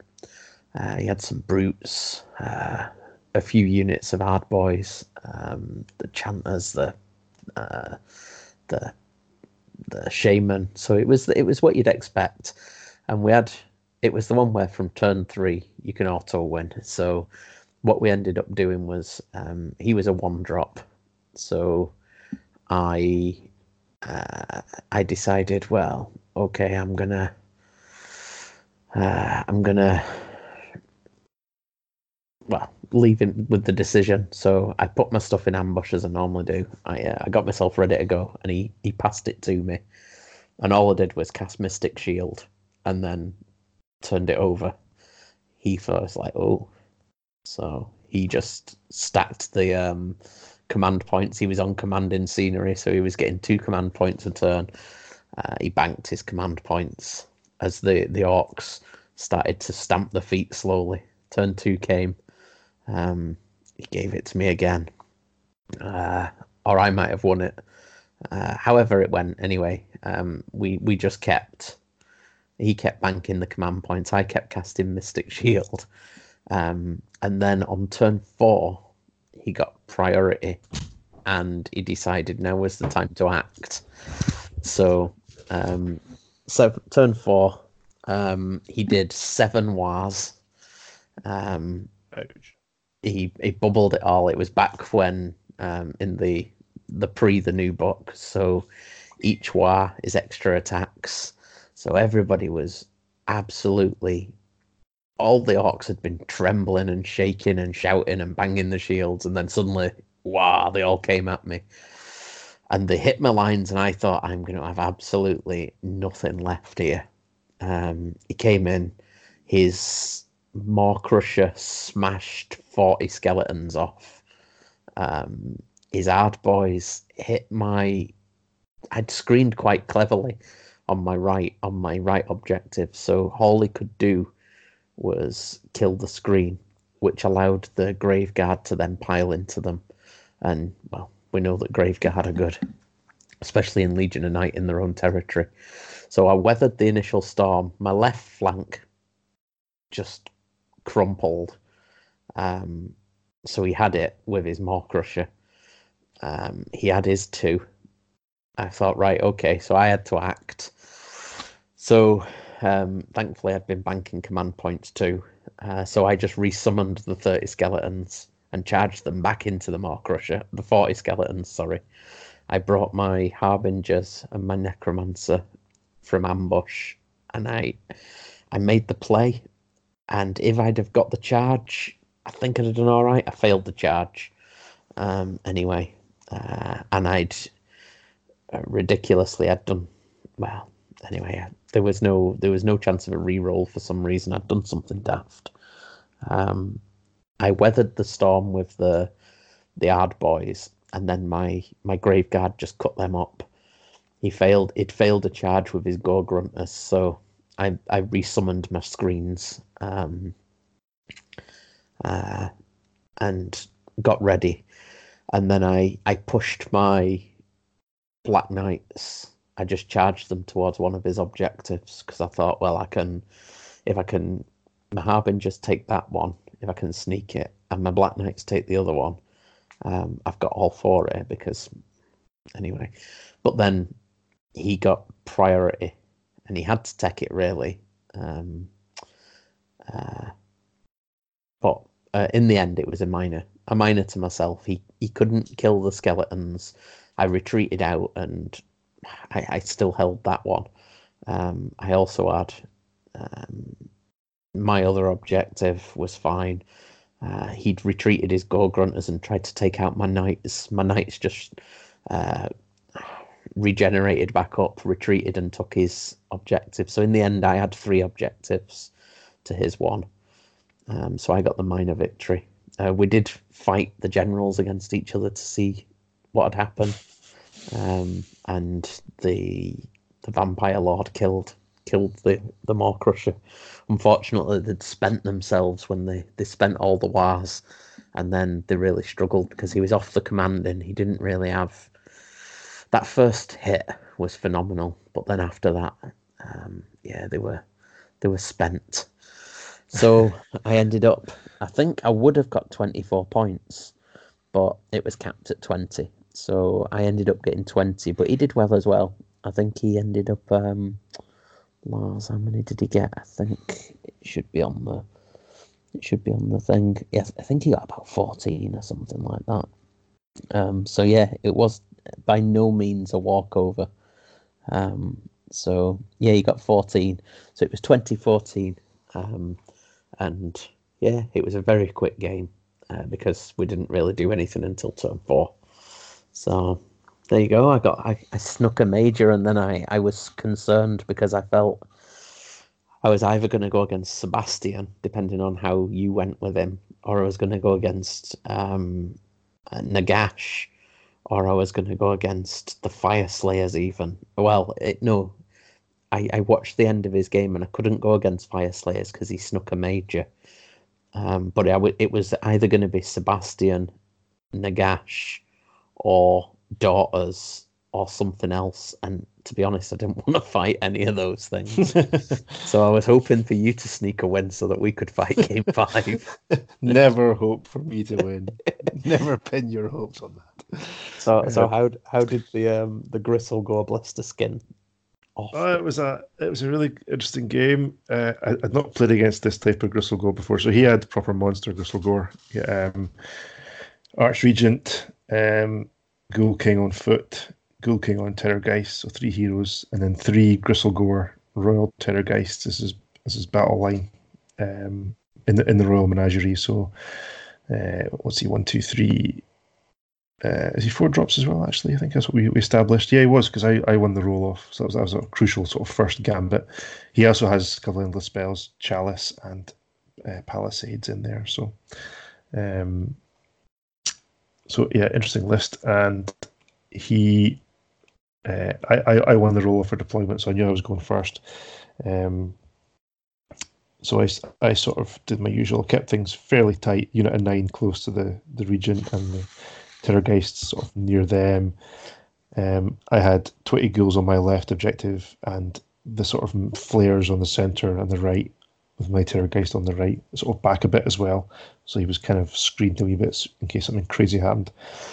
Um, he, interestingly, kept it very tight and kind of did a sort of refused to flank on basically and had he completely ignored his his back his back right objective. So the one on my left facing facing my 20 ghouls, and got his four dragons down and his two foot heroes down on the kind of corner there. There was there was a bit of arcane in there as well. There might have been a commanding in there as well. So it wasn't a you know it was a calculated thing as well, and keeping things tight. That was obviously his that was obviously his tactic as well, just to just to push forward as one and overwhelm me um, with his fighting twice terrorgheists, uh, fighting when they die, etc., etc.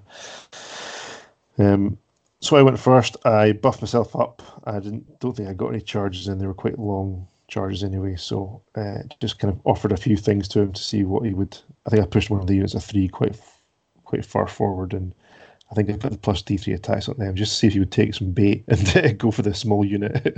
We'd kind of talked to somebody. I've talked about was it you or so I was talking about it with somebody and, and they're like, oh yeah, see if you can uh, see if you can bait out the oh because his, his general's got doppelganger cloak. That's that's the extra bit of filth in there. So the the Gristlegore Ghoul King on Terrorgheist with doppelganger cloak. So classic kind of filthy build.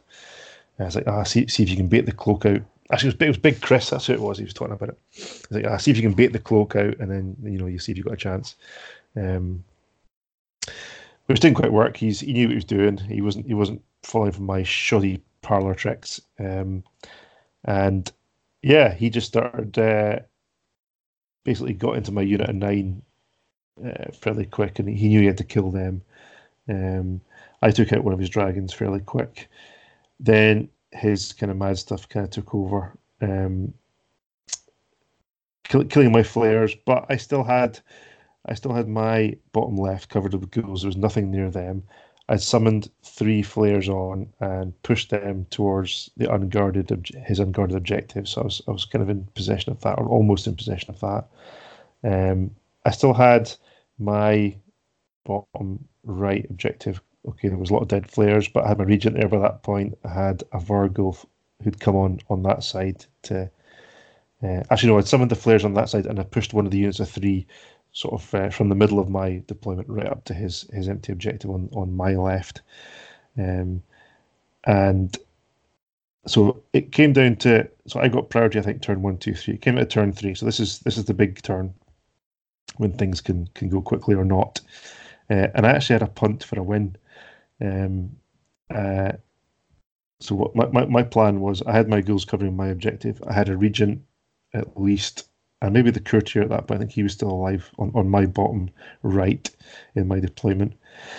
I did have command points, having not done anything crazy with them yet, to teleport my uh, Varghulf, who was kind of sitting on his own, having had his flayers wiped out by a Terrorgheist. So he was sort of sitting mid table doing nothing, about to get killed. So I teleported him to the other objective as well, just to support those three flayers. Um, and the final thing I did, and it was my, I only had one command point at this point. Actually, I think I had two. Uh, I teleported my general.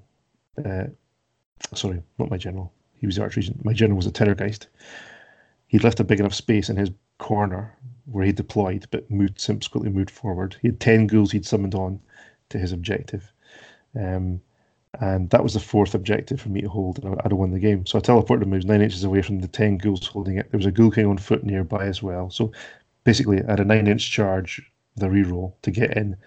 I wouldn't have had any um, fighting twice or I might have done had I made the charge the first time. So I rolled like less than nine. So I was like, oh, damn it. I'm not fighting twice if I get in. So had I rolled a nine or more to get in, I was fighting twice. I definitely won that game turn three because I'd have wiped out 10 ghouls and a ghoul king, no problem at all. I think he was buffed a wee bit as well. So he, he definitely had like at least plus one or two attacks. So there's plenty of damage output from the from Terrorgheist. Uh, did the re-roll and failed again. So I was like, oh, oh well. that's that. I've not won turn three. I had a, a decent punt at it. It was quite, quite, you know, that's Blisterskin for you. There's there's plenty of movement in there and shenanigans. He he was still kind of camped in one or two quarters, nowhere near my stuff at this point. But he said to me, he says, "Oh, you could have, uh, you had a better move to win the game." And I was like, "What?" I said, "I'll tell you at the end because you can maybe still do it to me." I'm like, "What? I, I, I can't see it." Mind games, damn you! Um, he's like, yeah, it was. Uh, uh, I was worried you'd see it, and uh, so I'll, I'll, I'll, tell you at the end. Um, I was like, all right, and I, I, spent ages looking at it, even during his turn as he was doing it. I was like, what? What is it? I can't see it. I can't see it. Anyway, we'll come to that at the end. But uh, his he kept going, and he got his. Basically, by this point, I was so spread out. He killed my my Terrorgheist guy with his. Um, his Terrorgheists, one or two. I can't remember which one it was now. He'd sent one over towards my um, down to my region and uh, Courtier, just two little heroes, so they died pretty quickly. Um, and then he started pushing across the board to the other two. He had 20 ghouls he'd brought on. They were now in amongst the his other objective where I had my three flayers. in. So there was a decent fight going on there. You know, I could have ground it out had, had things gone a bit better. Um, and that left my poor 20 unguarded ghouls just facing a, a Terrorgheist running towards them as well. It might even be the general, I think it was so they had no chance. So he was he was he was now on for the minor. My chance of the major had gone. He still had a chance for the major. It wasn't looking particularly likely. But we're sitting talking about it again. One of these sort of semi-friendly competitive games. Well, certainly I was being quite friendly about it. Um, where it's like, well, he says, I think there's I think there's something left I can do. I says, yeah, I think there is. Um, comes out of turn five. He had to roll a double six charge for one of his Terrorgheists.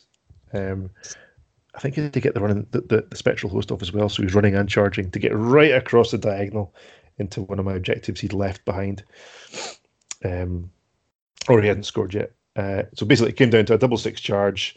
He uh, he covered his face and rolled his dice, and it was double six came up, and I was like, oh! Um, so that was it. Turn five, major win on Blood and Glory, thanks to a double six charge from, from Dirty Gristlegore. Um, but really good game. Uh, love the chap. He, he knew his army well. He knew my army well. You know, he, he had his eye on it. Obviously, he'd, they'd seen that. You were saying as well. They'd, they'd seen the lists coming. Like, oh, who are these guys? And I'm like, nah, don't worry. It's, it's, it's only us. Yeah, nothing to worry about. Oh, they, he, they thought you were uh, bringing the A game up. Him and uh, yeah. uh, Alex had said that they'd looked at your list and thought, "Oh, this is filth." Yeah, and uh, then they, they, they were very wary, but then they said they met you and they thought, "Oh no, it's okay." He's a good guy. yeah, everything's fine. Everything's fine. Amber alert. Amber alert. Um, so then he told me what the what the play was, and at the time I thought, oh, so well, yeah, you're right. But I've, I've, been thinking about it. I think I thought about the flight home. I was like, turns out anyway. His You've play was about it every night. I was thinking, I, was like, I must solve this. I must prove this. Um, so instead of teleporting the, the the Varg to there, what he suggested was I could have teleported the my twenty ghouls up to his back objective and just where where he had his ghouls. My twenty bodies outnumbered his eleven. Didn't need to, didn't need to fight them. I could have been in range of I think I think in range of the objective. Um, and then teleport the Varg back to there and you know move things around in a different order. However, I then worked out you can't teleport for free things that can't fly. Ah. It's only things that can fly. So you can make them fly by casting the spectral host spell. Right. So I could, if I want to teleport ghouls, you've got to make them fly. Uh-huh. So everything, everything in mind. So I couldn't teleport my archregent or my ghouls, um, which I did know about, I, and I never tried to do it. But it wasn't until I was thinking about it later. I was like, no, no, I, I couldn't have done that um, to win it. So that that was at least satisfying. I'd, I'd, gone about it the right way and my way, and it nearly worked, but it just failed a rerollable nine inch charge. So anyway, there we go. So I was on. Uh, two, two major now. Two and two, yeah. Two and two. Not bad. And I was on three and one. Yay. And I was watching things come in and I was concerned. Um, and as I say, the the Fyreslayers player, what happened was he was on for a minor, uh, but then he won a priority. He managed to do some shenanigans and just retreat out of combat um, and burn the objectives, basically. Uh, so so he took the major, um, which meant that he was he was too many points ahead, and it, the way it cascaded down um, was that that I then ended up playing Big Chris um, with his daughters, and uh, the last the last game was the focal points, and I remember. Um, but who did you get? So I had uh, Matthias my uh, another one of the Frost Lord guys, Stormcast Army. Um, I'm just scrolling down to. I'll, let you go first if you've got. Yeah. No. Yeah. So so Big Chris. Um, now he had uh, a Slaughter Queen on Cauldron uh, for his general, um, with the Doppelganger cloak. Um, Martyr's Sacrifice, a Hag Queen with the Circlet and Catechism, um, Morathi, and a Knight Incanter for the auto dispel basically. Uh, ten sisters, ten sisters, thirty witches, five canaries, five uh, five Heartrenders, five Heartrenders. It was a slaughter troop, and there was the pendulum. So he, um, I outdropped him.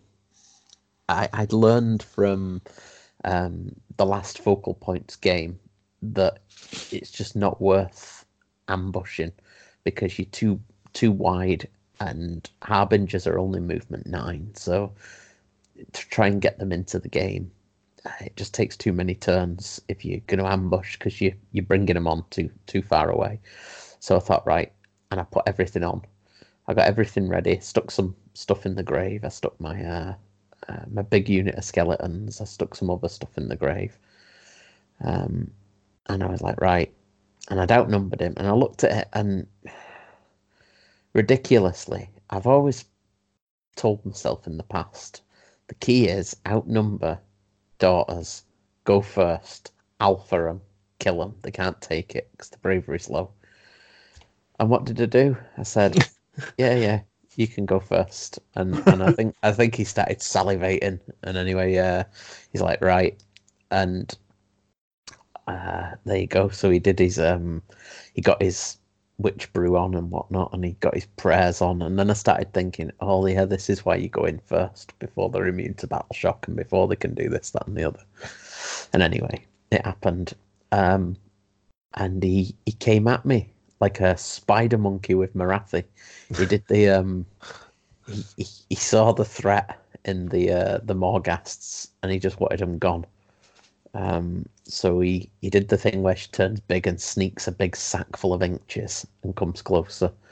Um, he he teleported his cauldron to my very right corner to challenge uh, my right objective, uh, the the close right one.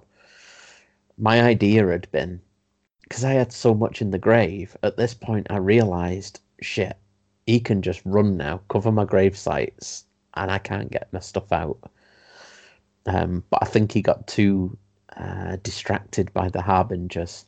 Um, he came forward with everything, but not too fast. Um, he dropped some canaries out of the sky with the cauldron. To there was only ten skeletons on each of my objectives, basically. So he dropped them. He put the the cauldron there, and Morathi charged over. Morathi just beasted all four harbingers and killed all four in one. And I thought, God, that's 400 points gone. Okay. Um, he didn't manage to kill the skeletons, and he Morathi was the beast in amongst all my army. Um, but he did leave me space, so I managed to pull my 40 skeletons um, out of the center object, uh, out of my center grave site. Um, they could then run into the center. Uh, I pulled my grave guard out and stuff, so I managed to then put a bit of strength in. Uh, and again, it was the resilience of death rattle in my own territory on terrain um, that really played uh, that really paid off. I thought, well, that's me with three objectives.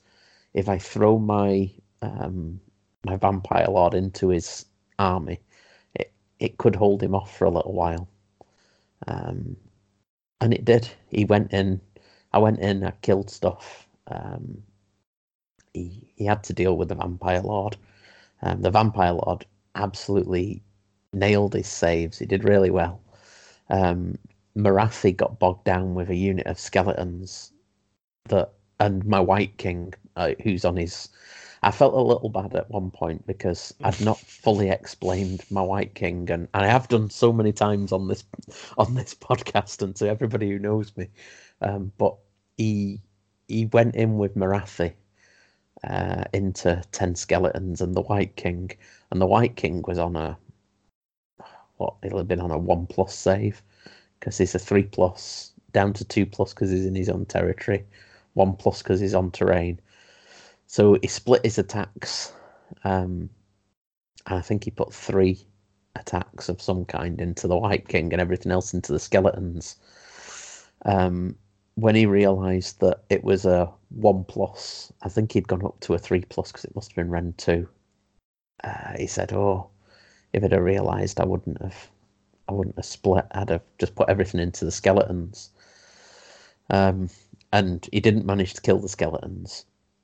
Um, so anyway, the, the skeletons proved again. The skeletons and the grave guard were on one objective with a necromancer supporting on the White King, but all sufficiently spread out so that he really had to come and commit and get into combat, and he couldn't engage Morathi into everything. Um, but what ended up happening was my vampire lord killed quite a bit of stuff before he died. Then my forty skeletons killed his sisters, and and I was really worried for a little. Like around turn three, I thought I hadn't hope. But by the time turn four came, he only had his heroes left, so he just couldn't contest my objectives because mine were growing back so fast. My my um, units, he couldn't wipe them out, and even with Morathi, who'd took some damage by then because you only have to do three a turn and well three per combat phase, and the skeletons are good enough to do that because skeletons are threes and fours um, when they've got swords and you've got a hero nearby. So in the end, um, yeah, the I, I, I I took the major, but it was just because again, um, resilience of death rattle in my own territory, and the fact that the they grow back. Whereas the same way the Idoneth really, really suffer from losing bodies, as do the orcs, and as do daughters. Um, just having that ability to to regrow units. Granted, I couldn't I couldn't resurrect units because he'd he'd wiped out my general, but I could if he didn't wipe them out totally. The way the grave sites were placed and the way the heroes were placed was that I could fo- throw so many D3s worth of um, healing into them. It it worked. So yeah, I took a, a major and and um, maxed it up twenty five points. And a big scalp, literally. It was definitely yeah. So um, but yeah, I think Chris Chris did really well. Um, it was a, a, a good one, but he knew that he could have had a, a harder and more tuned list. Um, he just didn't really fancy painting any more buttocks instead. so, so uh, yeah, he'd, he'd had enough, and there were it was a great looking army. They were all painted like the um, the original Mystique out of X Men, um, out of X Men, like out of the oh, comics yeah. and stuff. Okay. So um, all these all these uh, uh, all these daughters were were like in the lycra outfits and looking like Mystiques, and they look pretty cool. Um, but yeah, he, he, said he couldn't face paint any more buttocks, so fair play. Um, we, we call him Big Chris. Uh, he, he was probably about what six foot six or seven. Yeah, um, yeah. And big, big. Uh, you know, normally I'm, I'm like you're the looking... tall guy, aren't you? Yeah, no, I'm not used to looking up to people, and uh, but yeah, Big Chris is a big lad, uh, and he's he's built like a rugby player as well. He's like you know wide, not just a lanky dude. He's a big he's a big northern man, big proper beard as well. Yeah. so yeah, Big Chris. Yeah, much love. A, a gent. A and, uh. Definitely, and I hope he'll come over and, and have a game with us. Yes. I'll definitely be going back there to play them. Yeah, hundred percent. Yeah. So my my last game was uh, another Frost Lord, my third Frost Lord, Matthias Danielson. Uh, he had Stormcast, Eternals. Um, his grab his list. So he had. Uh, here we go. So a little bit different. He had uh, Lord Arcanum on Celestial Dracoline as uh, the General, uh, Knight Heraldor, Knight Incantor, big block of 20 Sequitors, um, nine Great Maces in there, so that's that's a big dangerous brick there. Yeah, two times five Judicators, two times three Evocators on Dracolines, so we have a bit of a Dracoline theme going on here. Um, hadn't played against these things before, so that was new. Uh, he had three Castigators and the Comet in his list for 2,000 points. Again, no formations, so um, that was again me quite easily going first in this game on focal points, which is a mission I quite like. Actually, played quite a lot now. It kind of suits my army, I think, pretty well.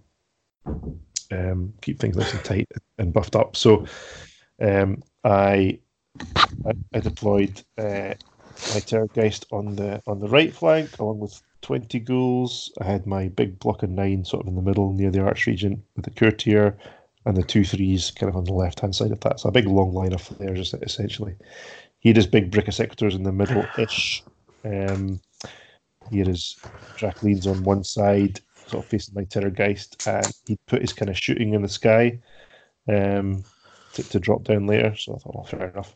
So I'm taking first turn. I'm, I'm pushed up as far as I can, and I just launched into him. So it was kind of similar to playing game two against Ula uh, on that mission. This this this was kind of very quickly. Uh, I kind of stamped my authority onto it. So launched the Terrorgheist forward down his flank into the sort of three Dracolines that they that they could uh, that he could reach. Um, and then uh, launched the nine flayers buffed up. And I think I got another unit of three into that brick of sequitors. It's like they must die quickly because they can be annoying. And and he, he was also he was uh, Hammers of Sigmar, so that, that's the one I think they can come back, isn't it, on a five? Yeah.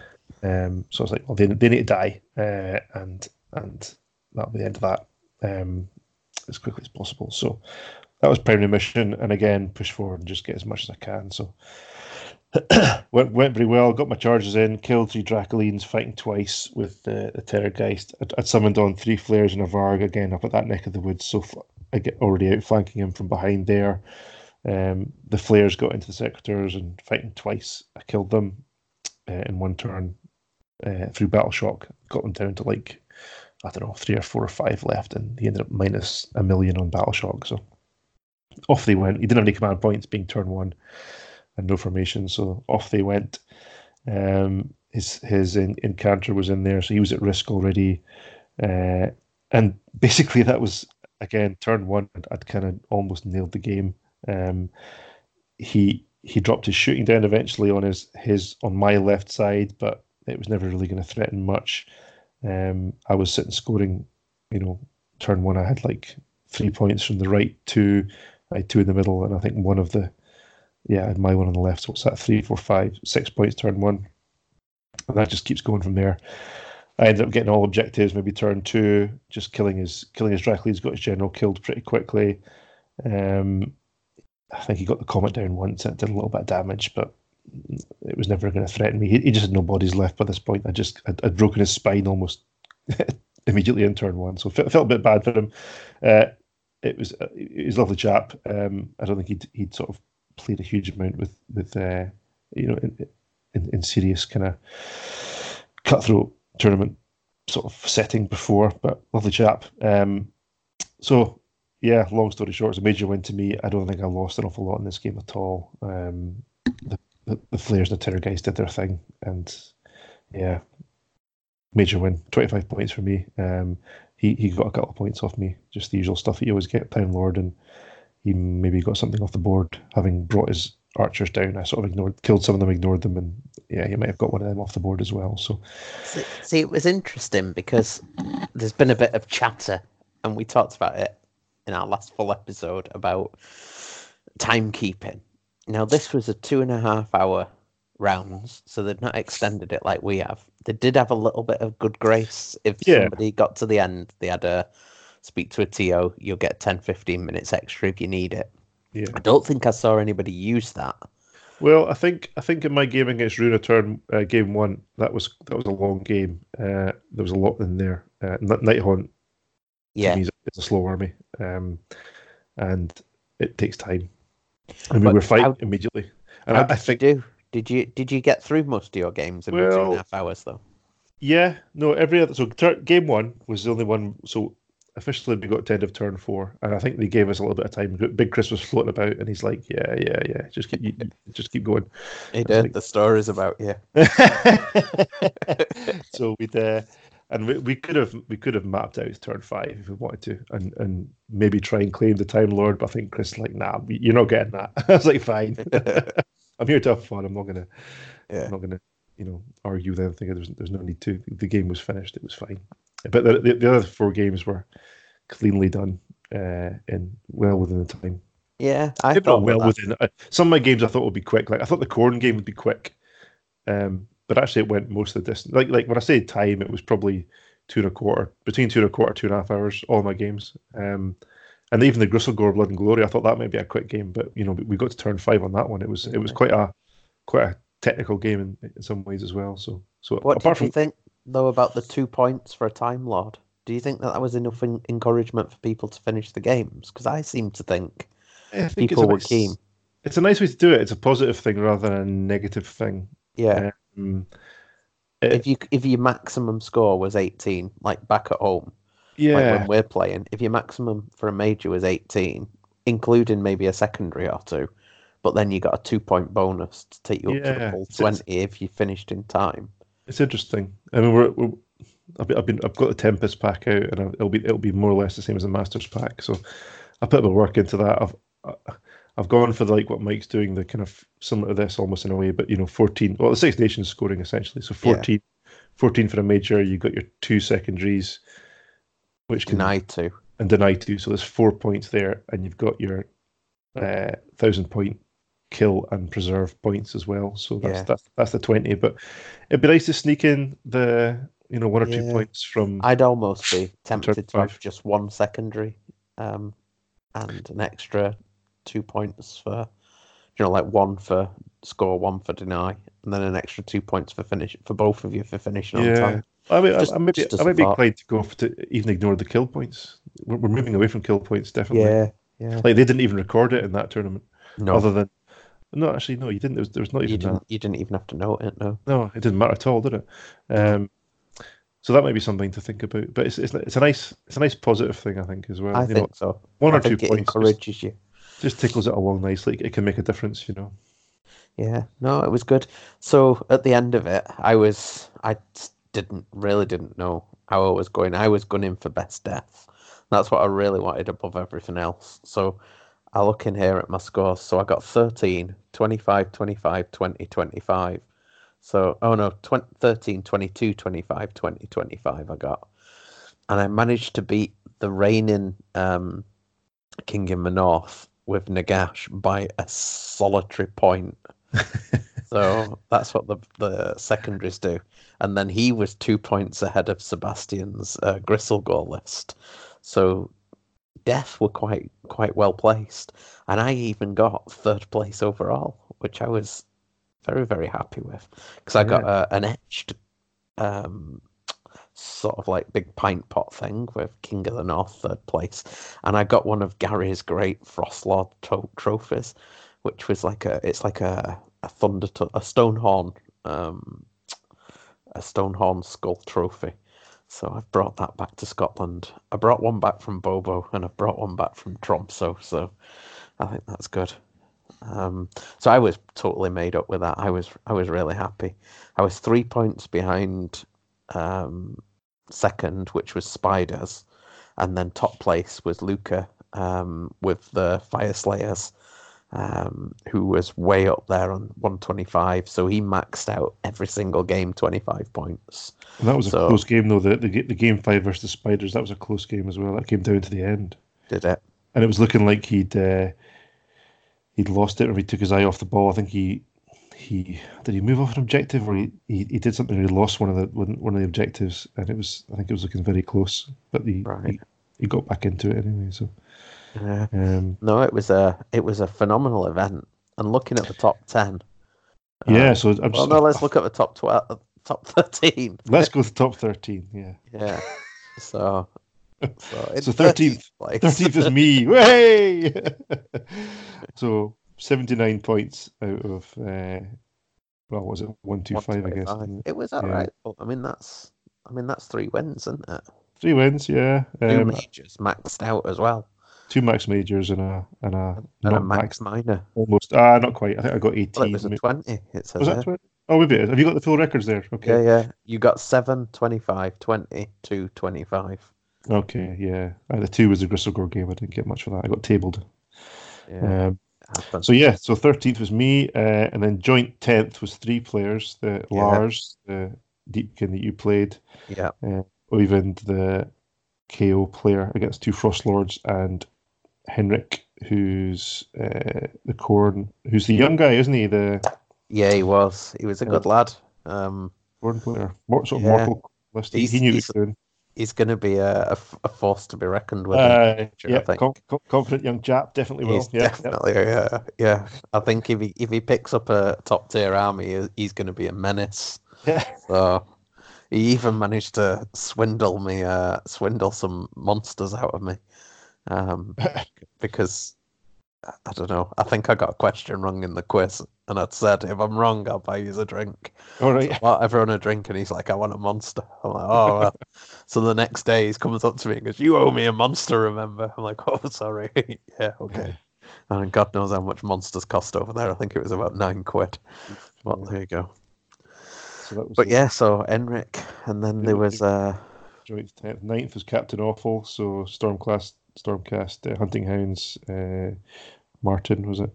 You yeah. played eighth place Legion of Grief. Now, uh, Big Chris said to me just in a message, he'll buy us a beer if we get his name pronounced right. So, uh, well, we're gonna have to do who's Bjorn Helge Stockeland. There we go, Bjorn Helge Stockeland. That's what I was gonna say as well. So, that's two beers. Thanks, Chris. Brilliant. Yeah, Moving cheers, on. Chris. Uh, He's gonna buy them in Wetherspoons though for like one pound seven a pint or something. we want to prove Norwegian prices, okay? So if it comes here, it'll be five pints that we want. So, uh, seventh place, Runa Olsen, who I played game one in his Nighthaunt, so he, he did well, three wins, um, ninety-five points as well. So he's clear seventh.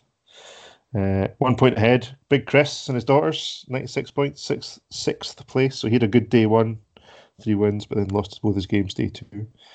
Um, Fifth place was Sebastian the Gristlegore player, uh, 102 points for him. He lost game two and then won his next three, so four wins.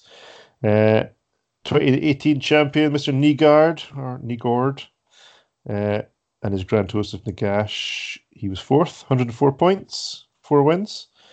Um, Stu West, third place, 105, like you say, cool. one point point ahead of uh, Alexander there. So yeah. beautiful. Um, if only it was mixed death, it'd be it'd be perfect. Oh, but, yeah. four wins for you, 105 points, 108 points. Second place, Steen and his Gloomspite Gitz open brackets, Spiderfang, close brackets. So four wins and then that lost game five to the winner, Fyreslayers Luca to Sato and his uh, and his Fyreslayers filth, albeit not complete filth, but almost complete filth. Um, five wins, max points. Boom, there we go. Well done, Luca. And it's worth noting noting there that five of the top eight are deaf. that, that shows you what the Scandinavian meta is. And if you stretch it to top 13, you can squeeze me in as well. So, yeah. yeah. So, anyway, six of the top 13. Not quite as impressive. But well. uh, and let's say, and Luca, so chatting to him on the Thursday night, uh, how often do you meet a real life gold goldsmith? Yeah, he is. Oh, he'd made the most phenomenal a, combat gauge. He's a proper dwarf. yes. Did you see his combat gauge? Yeah. So he's, he's like he's some... made himself a, a, a, real combat gauge yeah. as a goldsmith. Like it's so skull, nice. skull on it and stuff. It's yeah, amazing. Yeah. He reckon he could do different army specific ones? Um, he's like, oh, I can just make you up a, a, a, mold and then you can just take it to a local goldsmith to make. I'm like, hmm, we don't really have local goldsmiths. What? I don't just take it to a local goldsmith. so yeah. Oh well, but no, they were such good good bunch, and it was uh, definitely worth going. Mm. So there you go. That is our king in the north. So we finished up. We finished up Sunday uh, mid afternoon. We still had time to kill until the next morning when we left. Oh, yes. So we went went out for uh, some food with a few of the guys and the and girl thing themed um, pizzeria. Pizza. Yeah, yeah, candles and steampunk decoration. Uh, yeah, and it's worth ma- pointing out there, like you say, that um, that Chris and his his good lady are uh, Agnette, who is the um, the the top ranked um, girl Warhammer player in Norway. Um, probably potentially Scandinavia. Yeah, yeah, possibly. Uh, probably top six in Europe. I don't know. I mean, I don't know how many there are, but um, yeah. So she, she, she, was rocking the thricefold. Yeah. Unfortunately, Chris had uh, had an injury, so he couldn't um, he couldn't play. So he was, uh, I think he was painting, wasn't he? He did a, um, a load of terrain for it. I had, yeah. It was a massive effort to get this tournament looking the way it did. So well done to, to, everyone. It was fantastic. But it was definitely worth going. Oh yeah, yeah, yeah. So we had so we had some pizza. Yours was your pizza was on fire. Um, yeah, mine was on fire. On fire. It came to table, so that was. Yeah, that was I don't know what it was that was burning. I think they must have poured something probably on it. Like, a, probably aquavit. Let's be honest. Let's be, it let's could be. Honest, be. Yeah. yeah. Uh, so we had some pizza. Then we ventured down to finally we got into the bastard bar on the Sunday night, which was really the primary objective of the whole trip. Yeah. And, and it was good. Unfortunately, there were a couple of Liverpool fans in there. Aside yeah, from that, it drunk, all right. A drunk local who had exceptional English and really good grammar and kind of uh, vocabulary. He just wanted to fight, though. To but he was a right pain in the arse. oh, man. He thought I was Spanish, first of all, which I don't know where. He thought you were a bit la di da. And then he thought, oh, yeah, you're very la di da. What's, what's, I'm, what's I'm your twice, story? I'm about twice your height and twice your width. Uh, let's, yeah, let's just, just wanted to fight the guy. Just, yeah. so that was uh, that was the bastard bar. We met we met a bastard. Uh, yeah. love, lovely chap. But, yeah, he was a very polite bastard. Yeah, want to fight. yeah, very very well spoken for. Uh, that's what you get. You got to be. Uh, you you got to have money to get drunk in Norway. So he's obviously a. You know, he wasn't a scumbag no, it was it was a it was a good place. So yeah. I'll, I'll I'll be keeping an eye out for the, the dates for next year, and we'll we'll certainly be challenging people to come and, and make the pilgrimage. Yes, um, so, and if anyone if anyone goes to Blood and Glory in November, there's at least I think three of them going across the yeah. Frost Lords, Eric, Henrik, and who's the third one? I Don't know. They'll be drunk. I'm trying to remember who it is now. I apologise. I Yeah, can't remember. But anyway, they're, they're, they're going across on to, invade Blood and Glory again. They've done it before. Um, so yeah, hopefully they we come may, to we may be Scotland having soon. a turnout in the new year. Well, in next year for maybe follow the Old World. I think there's uh, there's Yeah. things of a few coming over. Chris, Chris and Agneta have got their eye on it a little bit, and Runa, a few others. Few so others, yeah. yeah, we're lots of yeah, lots of contacts made. So they're a good bunch. Um, good. So we've got yeah. So what what we got to look forward to in the next coming months? I think how many more tournaments is there before the Masters invites go out for us? well, two two Scottish ones really. There's one dayers Howling in a month, and Winter War basically mid-November, which is three weeks before Masters. So it, it might all be virtually done and dusted by Howling. It depends. yeah. There may not be much to play for at Winter War. Uh, it depends how many folk go, but we'll see. We'll see. Yeah. Um, so yes, we're coming to the, to the business end. We've got, we've got Tempest pack out now um, as of this week for uh, for January. So 18th, 19th, I think it is January. So come along. It's, it's officially a a, a, a warm up event for CanCon as well, isn't it? yes, you're making an even. I've made an impressive Arctic trip. You're now making an even more impressive uh, round the world trip. It's my newfound bachelor status means that I have nothing better to spend my money on than than dra- flying around the world going to Warhammer trips. So, So yeah, that- me and me and Sean are uh, we're gonna go to um, Tempest, and then we fly to uh, Sydney on the Tuesday after Tempest. So there'll be a night at the airport, and then we've got an early start flying out of Edinburgh. We fly to um, New York, and then San Francisco, and then from San Francisco down to Sydney, and then we're uh, driving across to Canberra, where we're sharing lodgings with our friends and allies at the uh, Notorious podcast and All the cool. um, AOS Dan. So we're bunking up with the news, the Kiwis. Oh, brilliant! That'll Uh, so be we've awesome. got we've got two. I think we've got two lodge houses in in a place where there's allegedly 150 gamers staying, and it's a bit like a Center Parcs for for Oh, gamers. is this? We saw this. We saw this footage last time, did we? Or was Yeah, at the Caratel.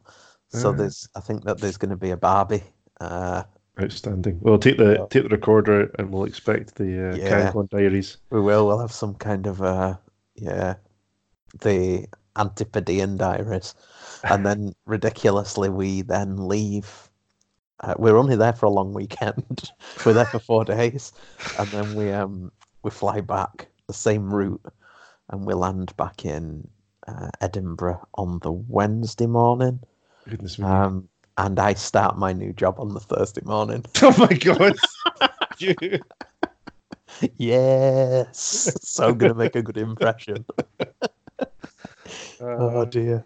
geez. So yeah, the world is a, a strange place. so that's uh, so that's sold out 240 players. 240, yeah, and I'm expecting that to be in the rankings next year because I'm going to be making a play for Six Nations again next year. Yes. So yeah, that should be good. So yeah, Tempest is the week before that, so definitely a warm up event. Forty, probably forty players. Uh, yeah, so a nice, a nice uh, warm up for you guys out in Oz. Um, yeah. Me Um, and Sean don't know what I'm going to take yet, but we'll see. I think um, Sean's got his eye on a uh, a cities list with lots of shooting. lots of And uh, tanks. guns. Yeah, yeah. Nice simple uh, cities list. But, mm, I don't know. It'll be difficult for me to pull myself away from Legion of Night just because they travel so well. Um, yeah, stick, So- st- stick to what you know because it'll be a, it'll be a endurance test that one. it'll be hot, I think. it'll be hot. It'll be it'll be beer. Um, No, there's no beer. It's a dry tournament. No, is no. it? Oh, they, they don't have um, beer in Australian tournaments. oh. Uh, they do in the evening. I mean, you go as wild as you want at night, but no, Yeah, yeah, it's um, at the Uh-huh. events you don't you don't drink. So that's fair. That's Fair okay. Enough. And it was always like that in Scotland, wasn't it? Before it's, well, true. it's only yeah. sort of edged that way recently, yeah. where they started drinking again. But no, um, no, there's there's no. I because I sent a message to Clint and said, "Oh, I'm, I'm really looking forward to all that delicious Fosters." You know, just winding him up a bit. And he came back and goes, "You do know this is a dry tournament, don't you?" I'm like, oh. "Yeah, yeah, yeah." refund, refund, refund. So yeah, you're gonna refund me these plane tickets. Yeah. So no, it's remarkably uh, affordable um, to fly to Australia for a long weekend. So I re- I can't recommend it yet because it's also a 37 hour flight. Um, that's why it's so cheap, I think. So we've got a 37 hour flight there and a 28 hour flight back. so Sean's not seen the itinerary yet. Sorry, Sean. I, I booked it. I got us the cheapest flights I could. Um, we could have paid an extra four, five hundred pound and uh, and shaved a whole four hours off the flight, but I thought I said that. I'd rather spend the money on something good. More, more time to record. Yes. Times. So, and I, I, I, I don't want to give this away, but I, I, certainly want to be one of the first people to play um, Warcry at thirty-seven thousand feet. So I'm going to definitely be. I've met, I've, I've pre-selected the tickets so that we've got spaces where we can have a game on the plane. so we, are definitely going to. You're on the exit seats, are you? Uh, uh, no, no, we've got seats next to the bar. So oh. yeah, um, it should be quite good. And there's free Wi-Fi, so we may even get a little bit of streaming. Amazing. yeah. So anyway, there we go. This is um. So that's that. So I'll try and get this out in the next day or two. I'm off to work in Wales for a week, so that'll be fun. And then uh, yeah, then we'll we'll get back together. There's some good new books to talk about. Uh, there's some new releases, yes. and I'm sure we're yes. going to get the the Ossiarch Bonereapers soon as well. Yeah, they'll be soon. They'll be soon. Um, yeah, got Ironjawz book coming myself on Saturday, so read read through some of that. I've got some Jordan covered. Yeah, we definitely want to congratulate and, and thank GW for releasing that new uh, Gamers Handbook. Um, the little A5 number. It's phenomenal. Yeah, I need to look at that. I'd, I'd, I'd, kind of dismissed it initially. No, I didn't realize it was a small A5 book, actually. It's so good, and it's got everything you need. I mean, at the yeah. moment, I'm carting around a core rule book, uh, yeah, uh, yeah. the General's Handbook, Malign Sorcery, and even potentially the um, Forbidden Power. Yeah. So now they were. Remember that was the old eighth edition size of kind of. Yeah. You, you got in the starter set, um, and it's okay, but yeah, great. they are. It's really good, and it's not thick. I mean, to be honest, what does it retail at? Is it twenty quid? I think it was around that. I, I didn't even look at that, it properly. That might be a bit steep, to be honest. Yeah. But it's worth it, especially if you can't be asked buying things like Malign Sorcery just for the book and you don't want all spells. Yeah. Um, well, I've, I've, I've, I've bought everything, so I felt I felt fine about kind of printing off pages from it, you know. Yeah, um, I, I, carry a folder about, but it's, still A4, you know, so it's still substantial. Whereas, whereas the A5 is. is I mean, this will this will slip into your back pocket so if you're if you're worried about hand luggage on a flight to Tromso or to Canberra, mm. um, this is this is your best friend.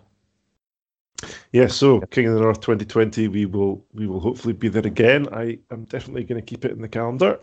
Yes, and start saving now. Um, yeah, yeah uh, we'll just take uh, more whiskey next time.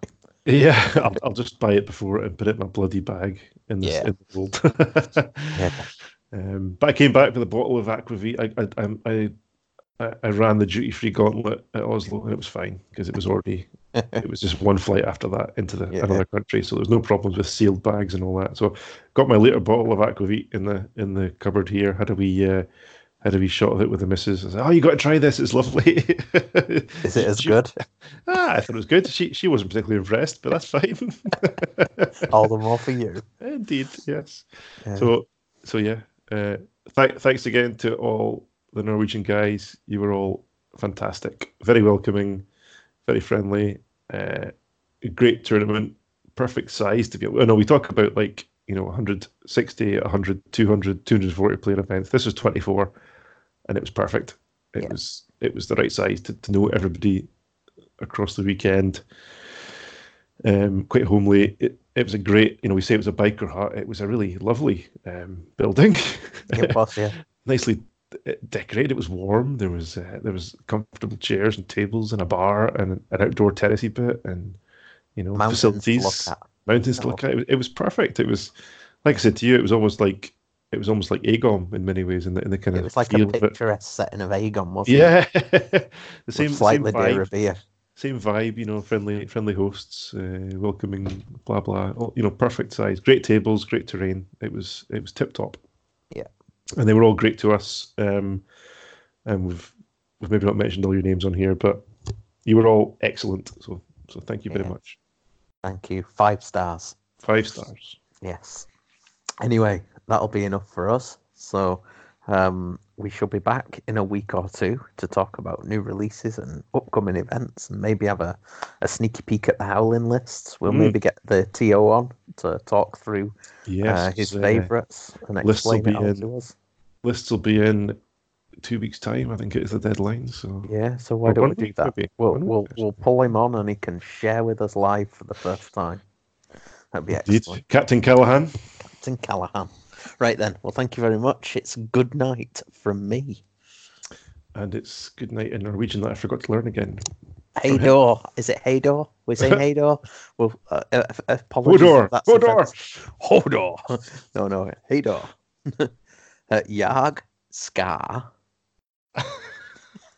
I'm not going through this again. Skål och vitlök. no, that's fine. Uh, jag vill knulla der duschen. Okay, we're going. So, God Nat says here. God Nat. God nat. There you go. Did you hear that? Audible Studios presents The Art of War. Written by Sun Tzu. Translated by Lionel Giles. Performed by Aidan Gillen.